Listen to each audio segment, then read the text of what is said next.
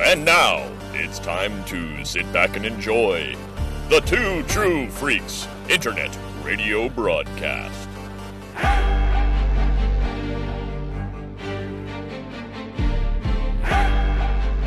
As long as they keep on making animated Star Wars, Hope Molinax and Chris Honeywell will be on the case.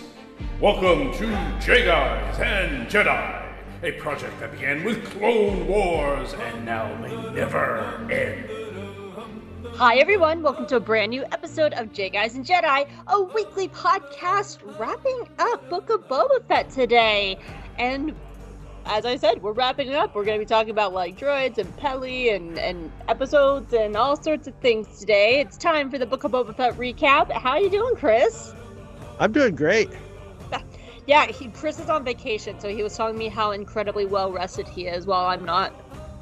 Yeah, I just, I just, I, I just finished. I just polished off a Mountain Dew at, at, at eight o'clock. You know, eight o'clock, a little before eight o'clock. You know, it's eight thirty now because we were chatting before. But yeah, yeah, I'm on. I I have things scheduled, obviously like this, and then tomorrow.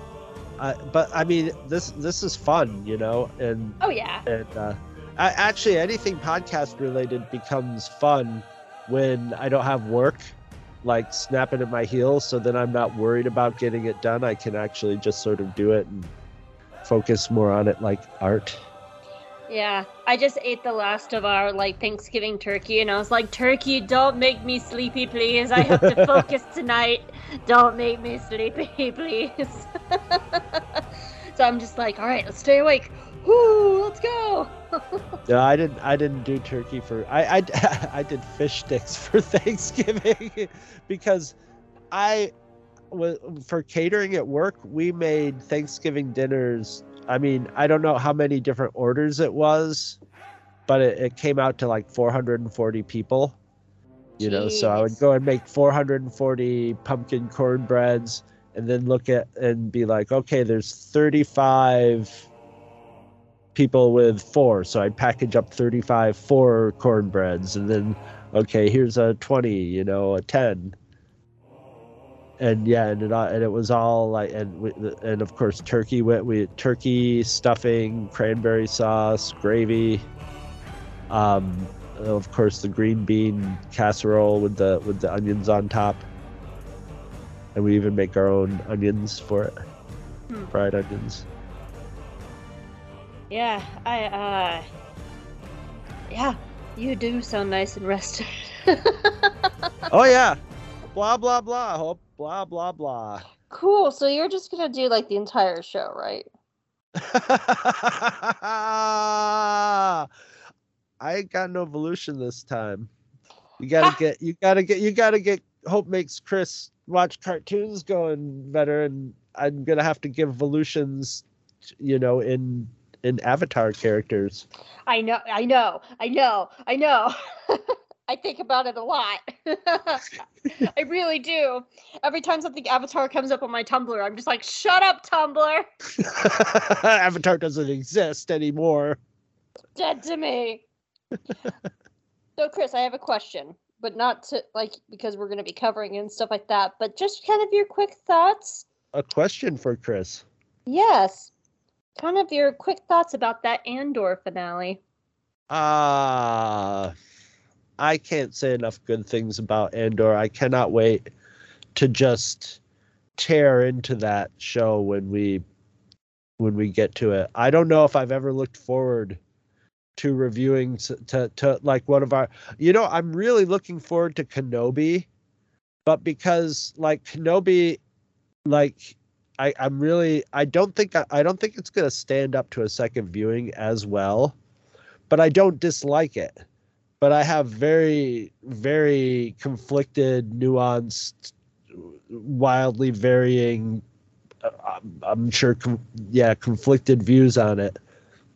But Andor, whew, whew, I mean, the thing about it is, uh, uh, you know, I mean, the man stuff like the man. This really gives us something to to chew on and talk about because there's a lot. It, this is densely written, and it's, you know, there's there's not a lot to there. You know, it's it's not going to be like one of those like yeah, this was really cool. you know, there, it, It's- there it's is not a lot of be a- this is real cool, but like not it's like not going to wow, be a thi- this is show of good- like it's not going to be a show of like short notes of like hey a rancor versus mecha nice that was really cool to see, you know, and boy, it was really cool the way he did that. There's stuff, I mean, that's just like there's great scenes in it where it's like, oh, that was really cool. But there's a lot to talk about with how this is set up, how it tells a story, how it how it differs from from other Star Wars or other stories like it, or and, and is it's it's I uh I, I did a post on uh ah, Facebook. Ah, sorry, had to take a sip of water. Um, I think Andor can, is sort of reminds me of when after the first Star Trek movie, they they hired uh, this director Nicholas Meyer, and I believe he wrote the screenplay too to Star Trek Two. And he wasn't a Star Trek fan. He'd never really watched Star Trek. He was a science fiction fan and a science fiction writer. But he he he'd never really gotten into Star Trek. So he so he went and like watched start watched all the Star Trek at that time, which there was a lot less than there were, you know, the original three seasons in the movie. And he watched that and he said, Okay, what's this all about? And he constructed a you know a story where that drove everything forward you know and drove and gave characters arcs and stuff you know gave it a solid story. And it's held up uh, you know it's held up by a lot of people. It isn't my favorite star trek movie but it's held up by a lot of people as their the best star trek movie or you know their favorite star trek movie. And i think this is what happened with the gilroys in this is they they they were not bound by fanboyness.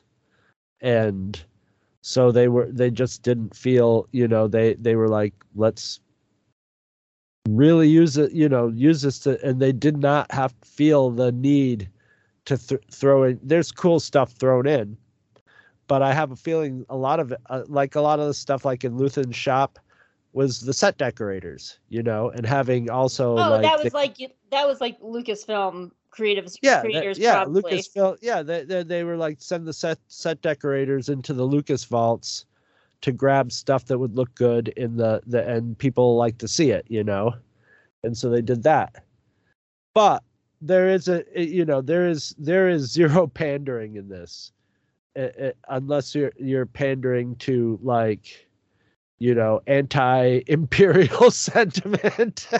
Yeah. It, it does you know it, it makes you hate the it makes you hate the imperials you know but in a in a non-cartoonish way. It, it actually starts you know doing that thing where you're following both sides and you're and you're fo- and you're sort of you're sort of feeling the characters on the empire side too and then you're just like oh no these people are fucking psychos. Right right? That's And- how i feel about Dedra yeah and and uh yeah these people are full of worms and and like you and and they're still you know in their ecosystem they're the good guys you know they they still they all feel they're the good guys you know? And uh yeah i mean i yeah I, i'm babbling about it because and that's uh, at least with the shows we'll have a structure. We can break it down to each episode of all the stuff that goes on in it because poof boy. I like I don't think this means you have to start making a shit like everything like Andor or a lot of stuff like Andor, but every once in a while you probably should to to deepen your foundation. This this this really world builds strongly. You know, some of the just this is this is this is, you know, like concentrated Clone Wars world building on the earlier stuff. yeah What'd you think? Um, I'm just gonna give two points uh, for the moment about the Andor finale. Actually, three. Point one is this. You know, going into it, Rogue One was my favorite Star Wars movie, and when they announced Andor, like this was the show I was waiting for more than any of the other shows, and it absolutely lived up to the expectations and blew them out of the water. Um, the next closest thing that I love to Andor is like Star Wars Visions, which I've been waiting for decades for to have an animated Star Wars. Um, so like I, I loved it. That's point one. Point two is the music, that marching band Mm. sequence. Mm. Like oh that that I oh that entire marching band sequence. It was Well- probably one of my favorite pieces of Star Wars music since Kevin Kiner's Into the Star Cluster, which is my Well- favorite Star Wars song. one of my biggest complaints with Disney is Disney's sound design is very dogmatic. And I know that like we're seeing Lucasfilm sound de- design, but when it comes to music in a move in Star Wars stuff, Lucasfilm sound design is very much like Disney sound design where it's like we they get really techie with it and make it sound real good. But this is a funeral possession pro- possession funeral procession with like handmade instrument, you know, like cobbled together instruments, and they like recorded it like it so it sounded like they were outside. So when it's coming sounded down like- the street, Yeah. And that's very rare in Disney productions and in Star Wars productions. And it grounded it. And it was just and it wasn't and it wasn't a syrupy piece of music which is usually like what they'll write for for um a funeral procession procession in almost any movie or TV show. It's almost a little overdone. You know what I mean and this was this felt like a cobbled together band of mourners playing. And the song is sort of the it's got the Andor theme in there but it's just it's it's a perfect funeral song. It's sad. It's kind of creepy. It's kind of hopeful. It's And then it turns into like the march a little forward, odd. At, like the, when the pace picks up and it becomes the march towards the like the riot lines. And it Ooh. sounds like it might have been written on another planet you know with a different with a you know it doesn't sound like a lot of times and this is a lazy thing is that they that they'll for something like this because it's just they'll go after like something sounding very irish you know like an irish m- m- song because there's a lot of really sad irish music that's and it's played with with you know very basic instruments and uh, stringy instruments and stuff but they didn't. They just went for something that ah uh, it's uh, yeah. I can't i can't wait to i can't wait to get and listen to the soundtrack to this. I have one more point that I want to say. yes. So my third point that I will say at this moment, Brasso slapping a fascist with Marva's brick is Star Wars. Peak Star Wars. Star Wars peaked then, and it will be a long time since I hit that high. You know how like my favorite moment in all of Star Wars is Ahsoka and Vader on Malachor and Twilight of the Apprentice. Brasso Uh-huh. slapping a, a fascist with Marva's brick might just take that away. just slap that one off the screen yeah because god damn it man you know i I just- I, I, I I have not gotten that excited over a star wars quote unquote action scene and a- so, you know because usually it, it ends in a big special effects you know set piece or something. No this guy like you know they build it all they build up all the stuff up to that point and you know some prick has to go kick over our favorite robot. Kick over the fucking robot man. And and brasso who's like the fucking like gentle guy gentle Oh. giant guy of everything just his face turns dirty beat like a dirty beat red I drop kicks a guy in the chest, turns around, and then just smacks somebody's face off with her brick. And like, meanwhile, her her like force ghost is just like, yes.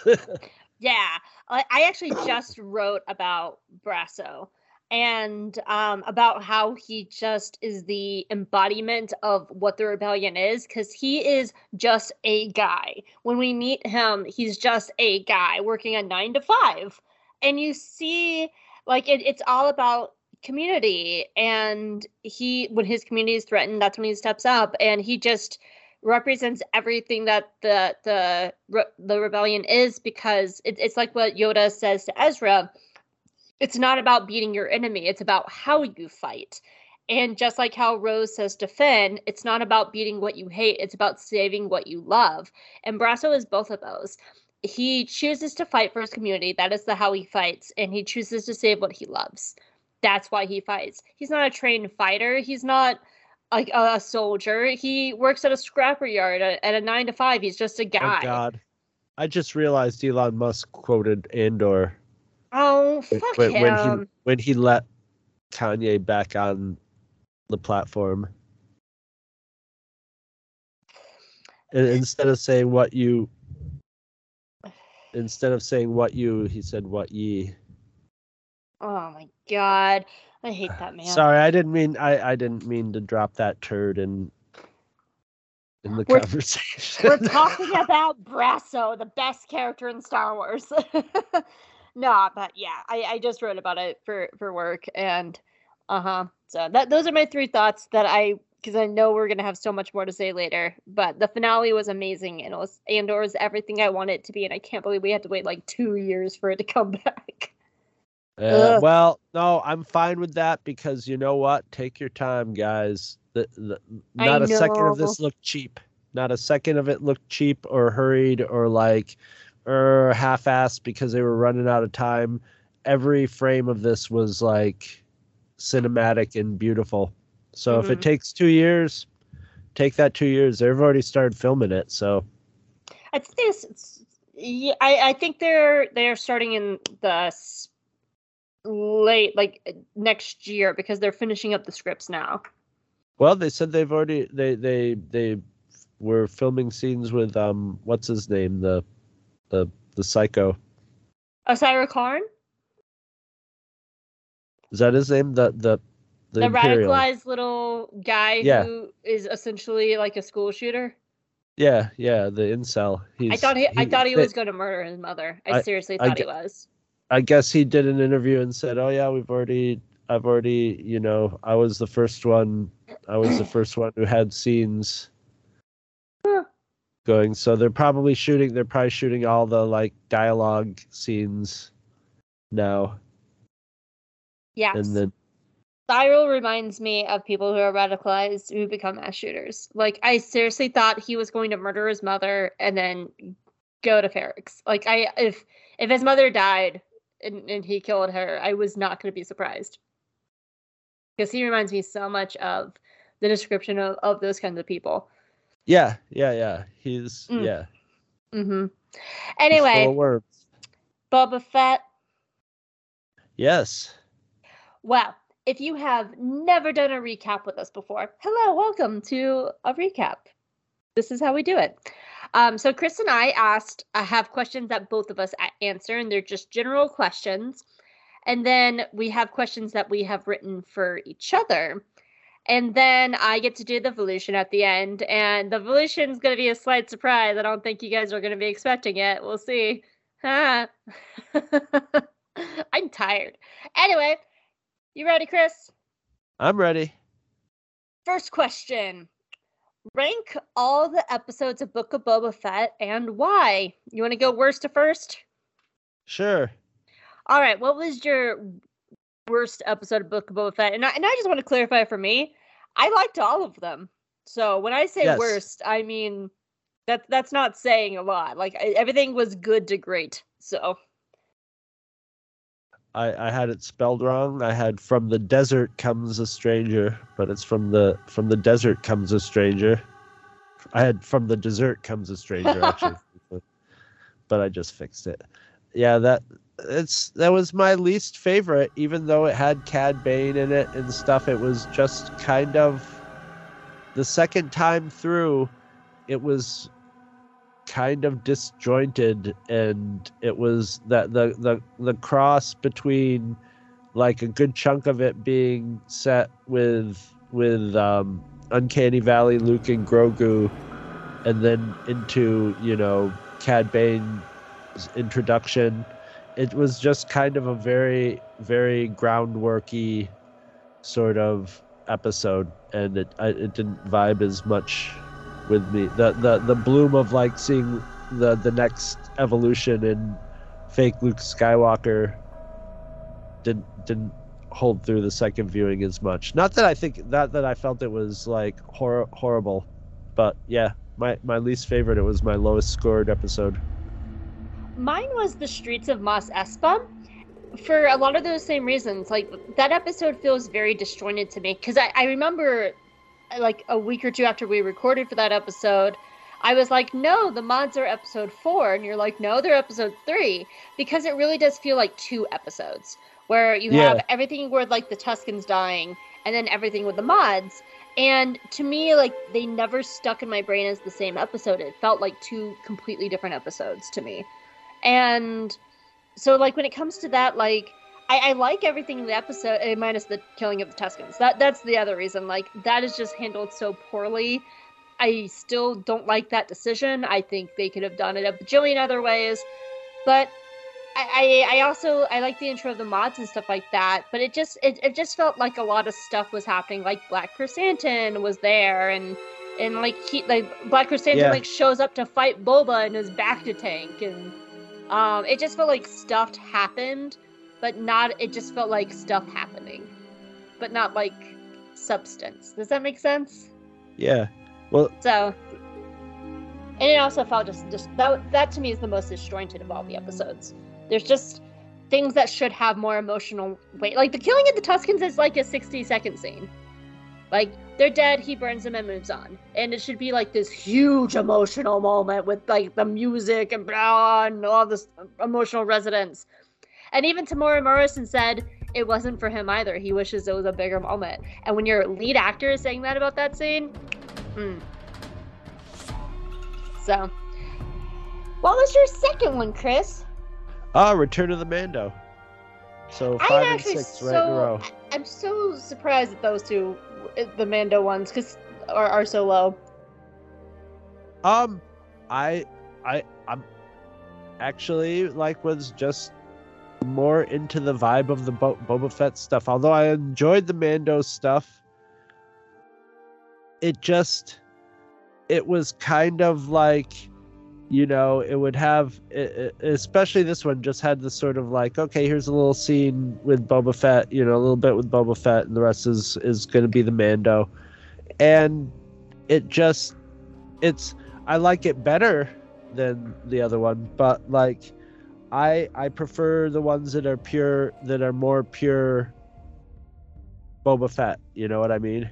More pure set in that in that storyline, you know. Yeah, I get that. Um, for me, mine was The Gathering Storm, mostly because I wish it did more with Fennec, and it feels very clunky. Um, that, I mean, that's a general thing. I, I just wish there was more Fennec development overall. But like, it, it it's a cool episode and it's fun, but it also just kind of feels a little rushed. Like Fennec in a single scene goes, "You're crazy. I don't, you know, I don't believe what you're doing. I don't want this." And then they have a scene, and then she's like, "Yeah, I'm totally loyal to you now. Let's do this, go." yeah. You know, it just it just it feels like a very clunky episode, even though there's a lot of stuff I like in it, like the rabbit droid and them getting the uh, the ship back and everything. So I do like the episode. I mean, it has the bridal carry in it, so that's great.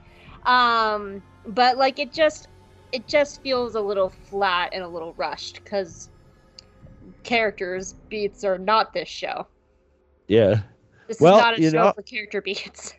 How convenient that you said the Gathering Storm because that's my number five is the Gathering Storm. Pretty much the same reason.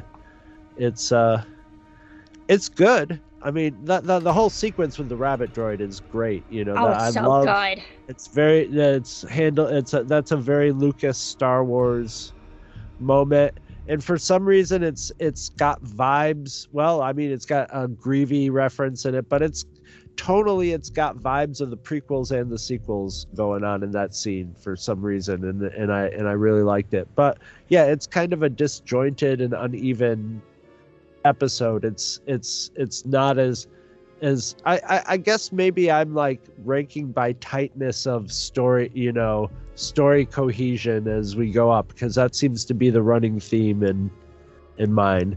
Although there's there's there's one in there that's definitely in there for just like a cool sequence. Yeah. What's your number five? Mine is From the Desert Comes a Stranger. Um, I, I really liked this episode a lot more than I remember watching the first time because I remember I did not like any of the Lo- Luke and Grogu scenes. Um, but I liked it a lot. I liked it a lot better the second time, even though I still stand by they chose the most boring version of Luke Skywalker instead of giving him, you know, a personality. And Ahsoka's fine in the episode. I, I like the role that she plays for Den. Um, it, but and and so like and it's cool to have Cad Bane seeing Cad Bane in live action, man. That's just I I, I thought he a looked better the second time too. yeah, like it. that's that's a moment right there. That's just a moment, and him facing off against Cobb Vanth. There's just uh like a lot of really cool, fun stuff in that one. Um, I'm still it, it's lower because I'm still on the fence about them like doing all the Din and Grogu stuff in Boba's show because I feel like the the two Mando episodes should have been part of season three and they could have been at least like four episodes themselves or something like three or four episodes themselves. Um so but but even then like i that that's a small gripe because i really like that episode but um yeah so we're starting to get from my good to great level. So what was your number four? Uh, Streets of Mos Ep- Epsa, your least favorite. hit me Well, I'm not saying it's a great episode, but it was kind of this. Okay, after the first two episodes, this was this is like the Rosetta Stone. This is the one that sort of tells you what's what to expect. You know, going forward, at least in the Boba Fett. You know, it didn't it didn't give you any hint as to the the Mandalorian popping up and everything, but this is where the this is where the tone shifted from the like sort of like somber mythological storytelling of the first two episodes into the more comic booky you know lighthearted um even low budget you know aspects of the show.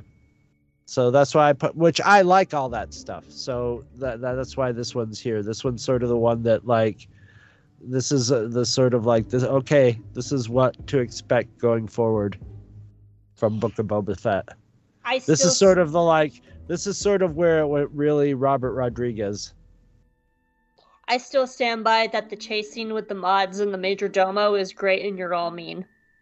i like it I, love didn't it. like it as much the first time but the second time i'm just like this is for fun. This is this is telling you just have fun okay? It's saying don't it's it the stakes are the stakes are obviously not like life and death and they, they sort i mean this in this wider story yes but it's it's a piece of comedy you know? It is a piece of physical comedy. It's not it's it's a it's a it's a chase from like uh uh i can't remember i think it was wacky races you know it was an old 70s oh cartoon. yeah, yeah. it- it's like it's it's an episode of wacky races you know in, in a lot of the same way that the pod race was but- Yeah, like like for me it screams prequels, but it's also like this is if that if that scene was filmed when the original Star Wars was, was filmed, that would be a piece of like cinematic history. oh yeah. Yeah yeah yeah, it, it's an homage to that to that film And- style. just just you know okay. People are like oh it's a 10 mile per hour chase. Well just because you have speeder bikes that can go 200 miles an hour and chase each other around through you know redwood trails and stuff we're not dealing with jedis here you know either these are you know you're navigating through a, a, a you know town a densely packed town with you know just narrow roads going through it you can't go 200 miles an hour. You, it's not, you, you know, you would just crash instantly. So it's just, you know, it's it makes sense in that in that context. And it's also they're chasing a guy who's like taking off in his Studebaker. You know, he's not a he's not like you know a, a trained assassin hopping on his souped up bike to get away. He's just he's just a a, a you know a, a dude. A, yeah, he's just he's just a a a a, a toady. I'm trying to think of the name. A civil servant. You know, he's just a he's just a paid civil servant. You know, and he's got his his clunky but reliable you know land speeder to get away in, and it's it's awesome. It's awesome. Yeah. So before I say my number four, I just want you to know that my number four and my number three are pretty much tied for different reasons. Right. And when I wrote this, this was just my mood. But like looking at it now, I was like, no, I could switch. I could swap those. So just know that my three and my four are tied depending on my mood. Um, so currently, my number four is Stranger in a Strange Land. Um, I just think it's a solid opening. It is. It sets up like how it, it does all the work it needs. It's it addresses the Sarlacc pit really fast. Just gets it out of the way. It, it starts off the story of Boba and the Tuskens. Has the Harryhausen monster in it. Um, and it sets up a lot of show. I, I just I think it's a very solid opening, um, and a good opening episode. So I can't for the life of me remember anything that happens in it at this moment as I open my thing. Um, oh yes, that's when the court happens. Okay, Hope, d- don't judge Hope. She wrote this a week ago. I'm trying to remember why I wrote it like this. Um, but yeah, I think it's a a really good, solid opening episode of the series. So, what is your number three, Chris? Uh, Tribes of Tatooine. Yeah. Uh, th- this is this this is just it's just Star Trek or Star Trek Star Wars action per, just perfect. You know the the train the train chase is just so visceral and forward moving and simple and reflects all the characters involved with it. Even though you have like lots of people in Tusken outfits you can tell who's who you know and it's just it's just a very nice piece of it's i mean that's robert rodriguez's bread and butter. And and then on top of it they throw that that robot train conductor in there and he just that, eats himself out the window. Eats himself out the window after but like he works as hard as he can. He's he tries his hardest to to and he and yeah it's and the and just oh, his wait, wait, wait, the physicality missing, of that robot. we're missing the best part. He throws himself out the window and then turns into a spider and crawls and away. spider crawls away. Yeah. I mean and and and it's edited and visualized with that george lucas like it's got a beat you know it's it's it's and there's a beat to Star Wars, you know, and the way Star Wars shows you stuff and shows you all this stuff and then just like we'll throw in an extra little detail at the very you know, at the very end that just like colors it all in, you know. And uh yeah, this is this is just a perfect example of that. Love that episode. Well, my number 3 um is in the name of honor it's just a great fun finale. It's so yeah. much fun. Everybody shows up. Peli is there getting the major domo. He get like they flirt. You get the Rancor versus the Mecha. Grogu shows up, does a Jedi thing. Din and, and Boba are out there kicking ass together. Fennec has her badass moment of killing all the leaders. You have like all the like it, the like Black Krrsantan and Cobb like it's just and then Cad Bane is there like it's a popcorn finale. It is so much fun to watch. Does does it have like deep deep like hard hitting substance? No. no. It's just fun and it's just a fun finale to watch and I I think it's it's it's solid. I, I think it has a, the show has a solid opener and a solid closer. I, I think it would be stronger if they invested more into the character work. It could have been more substance but for what it is on the surface. It's a shit ton of fun. Don't think it was going for that though. I don't think that that was its its its uh function nope, as much. Nope. And Kawinky Dink, I wonder what your number two is. How how how how great that it works out that way. Um, my number two is in the name of honor. Um, I like honestly, this might have ended up low, way lower on my list the first time around, but the second time around, I was just like, oh, this is just fun. This is just fun. They're just, you know, and it is pandering in the best sort of way. You know, they're just like, we're having fun here. You know, we're not afraid to throw in some just doofy comedy with Peli uh, hitting on the major domo and losing her tooth. Spits out her tooth like it's nothing. I love Peli. I love her so And, uh, much. yeah, and uh you know, Grogu leaping into into the Mandalorian's arms is just, you know, it's just it's just having fun. It's it's it's giving the audience what it wants without you know, without being stupid about it. It is kind of stupid actually, but being the right amount of stupid. It's like a fun comic book. It was just it was just pleasurable to watch the whole time, you know. Absolutely. Um, my number two, and if you would have asked me the first time around I watched this show, it probably would have been much lower. But I love Would have been Return- higher for me too. That's the Yeah. funny thing. I know, right? I love Return of the Mandalorian. That's my number two. I taking out my concerns aside of should this be Mando season three, throwing that out the window. I think it's a solidly written episode. I love what it does for Jenna as a character. I love how it like he is stripped away from his Mando life. I adore the scene of him and Peli fixing up the new the Naboo starfighter. It has so much symbolism wrapped up into it.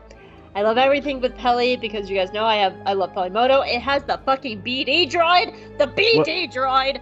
Um, It, it, it doesn't have the BDSM droid in it though.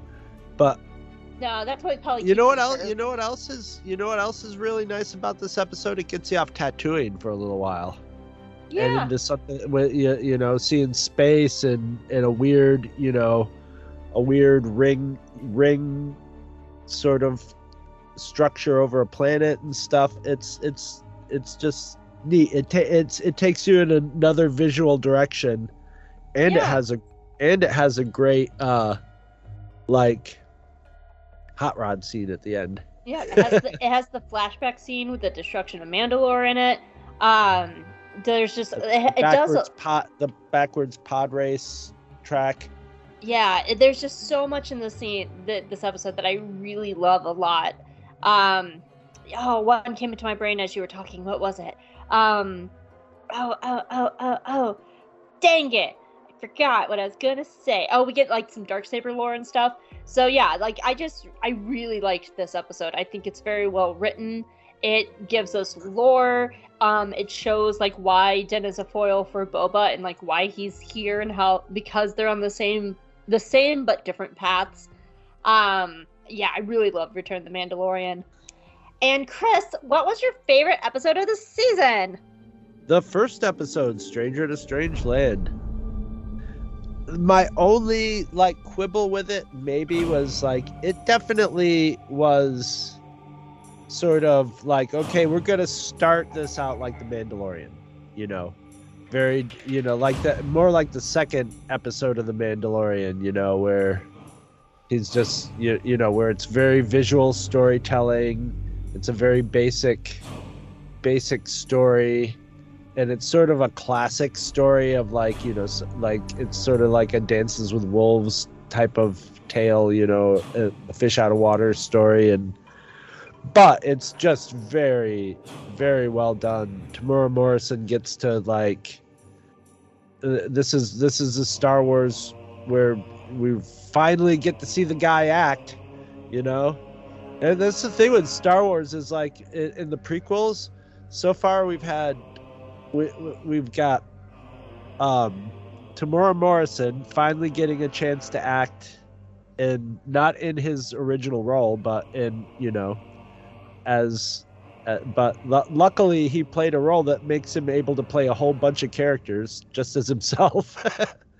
um, we've had the character who played Uncle Owen, who had nothing to do in the prequels, get to actually show that he's a really good actor, and the the poor woman who got to play Mon Mothma and never really and got all her scenes cut is now gets a chance to show that she's fantastic as Ma- Mon Mothma. God, she's so dang good. She's going into Star Wars history as Mon Mothma. That is and Genevieve like and she's just in a couple cutscenes in the in the prequel, you know, and it's just like, well, he made a good choice, and, and and then he did nothing with it. but uh, yeah, it's uh, uh, uh, uh, my my my number one and number two are the like first and the last episode. So My number one is The Tribes of Tatooine. I think it's a beautiful episode. It's gorgeous. I love a lot of the physicality of it because they're talking different languages. I love the sign language. The train Yeah. scene, for everything you said, I love as well. But I, I very specifically love both the dream sequence, which touches everything in Boba's history, oh yeah, and also him making his gaffi stick. Like that to, going Yeah. into like the final dance around the fire. Like that is just a beautiful scene. That is a beautiful series of scenes. And the work it does for the tuskens by like showing the indigenous people of tatooine um, i know it was important for a lot of fans it was gorgeous and it absolutely rewrites the history and it makes you rethink next time you watch the original trilogy when when Luke is like, ah, the sand people, they're gross. It's like, mm, no, they're actually a really beautiful culture, Luke. You're just a little farm boy. yeah. shut up, colonizer. yeah, right. And so it just rewrote, like re- recontextualized. That's the word I'm looking for. It recontextualized so much about the Tuskens Yeah, and and their world, and it has the very famous line of "like a panther," which is still like the best line of the show. Um, well, it also it also makes Anakin killing all those those uh, Tuskens and the prequels even more evil. You know, right like because it, it just completely recontextualizes everything with the tuskens prior to this and like the mandalorian started that in season two with the cobb vanth episode but this like took it to like Yeah. 20 um Yeah. so i no, just that I, one was that one just sort of that one that one gave a hint at it, but it just sort of did this like ah the Mandalorian he's got a you know he's he's he's special you know he's he's such a badass that the Tuskens even you know have accepted him and he's you know it it it almost it it didn't have the same same thing as seeing like somebody who is brought into their tribe you know? Yeah like it- the man that- the mando was like it the mando set the table but book of Boba fett was Right. the feast right well the mando is some is the rare person who who like has re- like actual respect for them you know in in his dealings with them and and th- there's mutual respect whereas Boba Fett became became one of them you know Yeah. So, all right. Next question. I'm gonna let you take the first part of this because I agree with your episode. So I'm gonna your episode. I agree with your answer. Um, and so I'm gonna take it a different way. Sound good?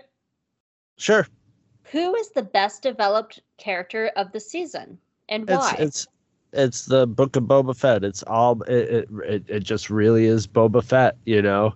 E- e- ev- almost everybody almost everybody else's character arcs are sort of like bent around his too. You know, they have their arcs, but it's also they're all sort of bent together in his gravity. So yeah, yeah. I mean that's that's I guess that's how it should be. Yeah, I, I feel the same. Like it's Boba's show, and it's about his I- reinvention. Um, some characters some of the some of the little side characters like the major domo get actually more character development than you would expect in the show even though it's not a lot but they get more that the the, the, characters that start out sort of caricature you know Yeah. But- Um, I agree. Like Boba is the most developed character. Um, and so since we had the same answer, I wanted to toss in Din. Not really character wise, but plot wise. Because the two episodes with him like really put him like really set up the third season of his story. So like even the so like he the biggest character thing is he was stripped of his title as of being a Mando. That was really his biggest thing in, in getting Grogu back. But plot wise, Din got a lot in the show too because it was all set up for his show. So he was he's like my honorable mention under Boba because his like two and a half episodes did a lot for him. Um for him and Grogu and stuff like that. So who was the least developed character of the season for you? Well, it was all of the mods. And I'll tell you why. Because the, the precedent was set with the with the good movie Quadrophenia and the great Who album Quadrophenia incredible Who album Quadrophenia and the good mu- movie that's probably a great movie because it has the music of Quadrophenia in it. But it was about the mods and the rockers, and basically they're teens. They are a teen gang, so they are only allowed the caricatures of a teen teen game. They talk about like you don't know what it's like on our planet and, and all that. And they get lines to that effect. We're never shown it. Uh, and I think the thing that that that the mods needed beyond even like more time to like talk or to to show their characters, I think we needed to see the mods at home. Not all of them, but some of them. See what the home situation is, you know, to see see them as as children because they're children. So like some of them might not have parents, but some of them are like probably going home and they're just like, "Did you do your space homework, mom? I'm going out with my friends." You know. Uh, you know, I hate that. I, I, I hate that that fake nose that you've got. You know, or you know, but that would. I mean, at that age, their home life is tied. At, you know what I'm saying? I'm laughing. I'm laughing at the fake nose. That's funny.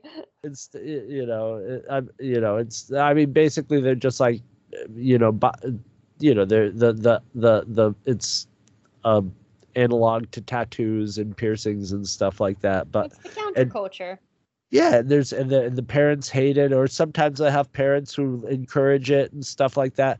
But if you wanted to know the mods better, you had to see the mods at home where they had where they were acting like kids with their parents. You know, whether it's like, mom, dad, you're so uncool, or some of them have good relationships with their parents but that would have humanized them more as as as they are their caricatures.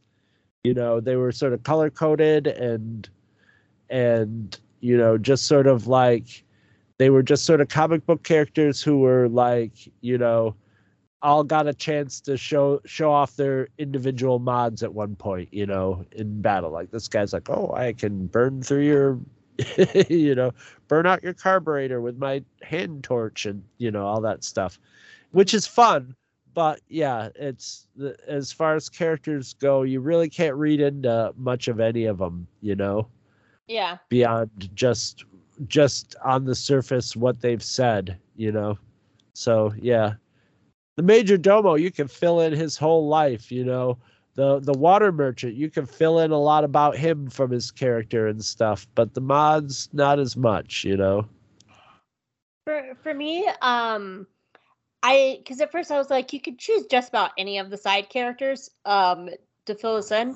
So I, I decided I, I wanted to focus on like the main stars, and I said Fennec because she just was kind of the same key across the board. Like we do get her one episode where she's just like, "No, you're full of shit," but like I said, a scene later, she's like, "I'm loyal to Boba now," I guess. Um, but for the rest of the show, like she's just kind of there, and she doesn't get to do a lot other than just being like the voice in Boba's ear, and like Ming Na Wen was like billed as the co-star with Temuera Morrison, and she just doesn't get a lot to do all season other than just no. kind of be there. Well, they have sort of, you know what that reminds me of, like huh. the the divorced older people relationship or like or somebody's a widow or a widower or they never got married or something but they meet in their 60s you know and they and they just go like and, and it's usually divorced or widowed because they've usually been in a relationship before but that there isn't much there isn't much going on there as far as like the romance goes, like how they romanced each other. It's like when you're sick, you're in their sixties and you want a relationship and you meet somebody and go like, "Hey, I like you. I like you." Okay, and you hit your wagon to them, you know, and you just it, it just reminded me of that. Like it reminded me of my, my grandfather was a widower, and you know, just sort of like met a woman they're like, okay, we're hanging out now, and that was that, you know. There wasn't that he he didn't have to like, you know, rom, you know, romance her or anything. They were like, hey, we get along really well and we don't want to be alone, and that's I, I mean, there, it doesn't seem desperate, but it just seems as if it's more not a desperation thing, is more of like 60 years old. I already know, you know, I'm not, I don't need any of the bullshit spangled around this. Let's just, you know, we like each other. Let's hang out, you know? Yeah. Both, I mean, both, both don't want to be alone. Let's, uh, let's, you know, I, I, I, I think you're respectable. You know, you fall into my, you know, I'm probably not going to meet anybody that's going to, you know that we might as well take advantage of this situation that we both are like compatible. Yeah i just i just wish see overall i fully embraced the ship okay? I'm fully embraced it. I was uh, you're gonna laugh when you get to the the question that you gave me because it stumped me so it, chris ah, gave me the, i the wondered most, why there was i i thought either i stumped her or she came up with something so good that she doesn't she wants to drop it on me at the I or she say- just missed that question i will say i phoned a friend and, and we'll get to that i phoned a that's friend okay you can you can you can hit up a lifeline i don't care as, you as long you as the fun you stumped the phone a friend too Hey! Oh, you wanted to get me in on it. You, was Yeah. it the same friend that? Yeah, you guys want to Yeah. get me in on that shit, Oh, and now that I'm in I on it, I'm Arzu for that one, and you stumped both now that I'm so- now that I'm in on it, I'm messing you guys up with it. Right, right. So, um, but yeah, like I overall, I chaos. but o- overall, I just wish Fennec did more this season. Um, I don't feel like she had much development, and she just kind of was like always there, but not really doing anything. So I, I kind of wish she just did more in the season overall. Who were some of your favorite side characters and why? Um, We have some of the same ones I see. Where is where is my answer to that? Well, as you look for it, oh, it's right under the question. It's right here. See? Oh, oh, Jesus Christ! I was like, I don't... right Yeah. here. Um, Black Chrysanthemum for one. Um, First anthem. Not- I mean, chrysanthemum. Um, because a, it's good to see Wookiees, but they got a really good Wookiee actor. This guy's good. He's he knows Mhm. how to. He he's enjoying being in the Wookiee suit, and he like. You just get his character. It, it's it's perfect. It's he's fun to he's he's fun every second he's on screen, even if it even if it's sort of cheesy car- comic book farting. He came out of the comic books, so boom, he's come to life. It's I mean, I, I also have Black Chrysanthemum too because I think he's just he adds so much. And, and like one thing that, that didn't didn't really come up in any of the answers um, is I love that the show has so many aliens. It's so pulpy in that, and like there are so many. Like Yeah. you'll have like uh Trandoshans, and of course the Major Domo and Black Chrysanthemum. Like it's just sto- it's chocked full of aliens in a live action, and it's what yeah, I've missing. and, and kiss that goodbye for the next two series that we do. And, Oh, and the Gamorrean guards too. Um, I yeah. Oh, I forgot about them. They're they're they're so they're lovable. awesome they they really are and i still hate that they die um so yeah so i i have that too um i'm gonna say the major domo even though we both have him because he's my favorite character of the show other than peli but like like characters just from this show i love the major domo i love that he's a little toady i love that he he has just some of the best one liners and i just like i love like Boba Fett comes in and he's just like, I'm here to see the mayor. And the major domo was like, Do you have an appointment, Mister? Well, he's one of those char- he walked the line with me because he was like a little too broad at first. He's one of those characters that the first time he showed up, I'm like, that was amusing. I don't want to see more. I, it's not gonna. It's not gonna wear well. But actually, he got like the more he was on, the more appealing his character was. So Mhm. you know the actor the actor really like was uh, you know they were they were really good at making him very annoying at first and then making that annoying part actually appealing about him you know like why you like to see him. So that they yeah it, he was developed very well for you know what little side character development he got. And uh whole, just his whole scene with the Pykes at the end. He's like, "Hello and salutations. I have the terms and agreements of Boba Fett." He looks at it. Yeah, and his yeah, face yeah. just drops when he reads, and he's just like, "Oh no, I'm about to die." well it's it's like watching it's like watching a light version of better call saul because this character is always going to save his own skin you know he's always going in but he's always going to make sure he's coming out with his own skin it's always fun always fun to watch and i got the bunny droid on there because the bunny droid was just wonderful yeah. the rat other- catcher Oh yeah, the rat catcher, and how like he just like shuts down because he's scared. He's just like, he's just like he takes he he really he really goes the extra mile to escape and then is just like screw it i'm turning off yeah I just and I love that Boba's just like, "Do you know who I am?" Because no, a little robot Do you know who I am? And the bunny's like, I don't know you. Ah. um, I sits also, the robot down in the corner. He's like, "Robot, I'm gonna tell you a story, my the story of my life. And You're gonna listen." Ah. Um, I also threw in uh, Garsa Fwip because I love Garsa. I still wish we had so much more of her.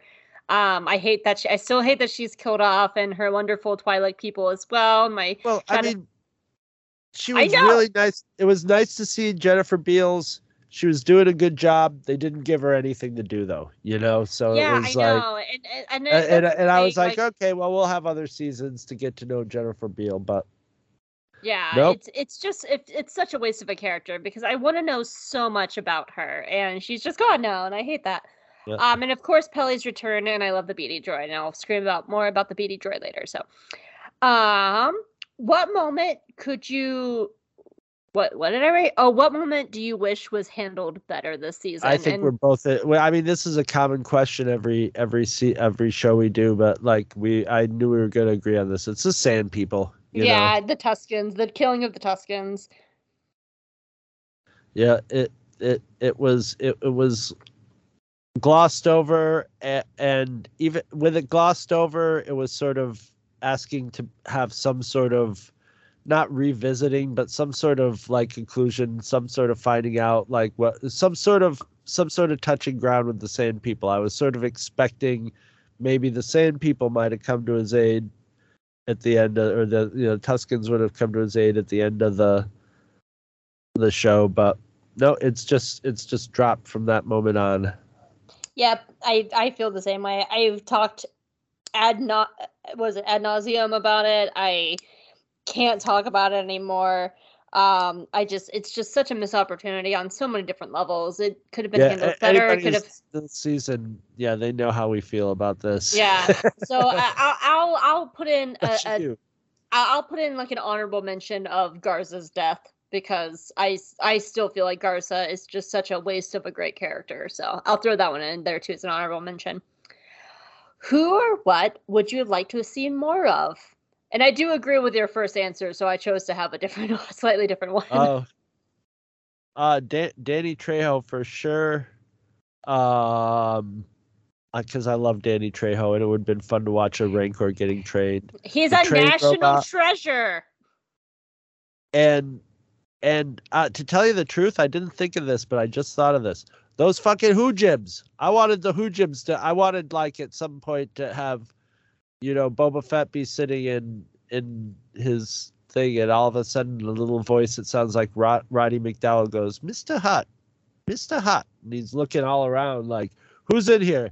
Mr. Hutt, I'd like to speak to you for a moment, please. I hear that you're in charge of the blah blah blah, you know, of passage in and out of off Tatooine. And he's like, "Who's in? Who's in here?" And he looks down. There's a little bunny. And he's like, "Down here." And there's a little bunny. And he's like, "Why are you speaking in my head?"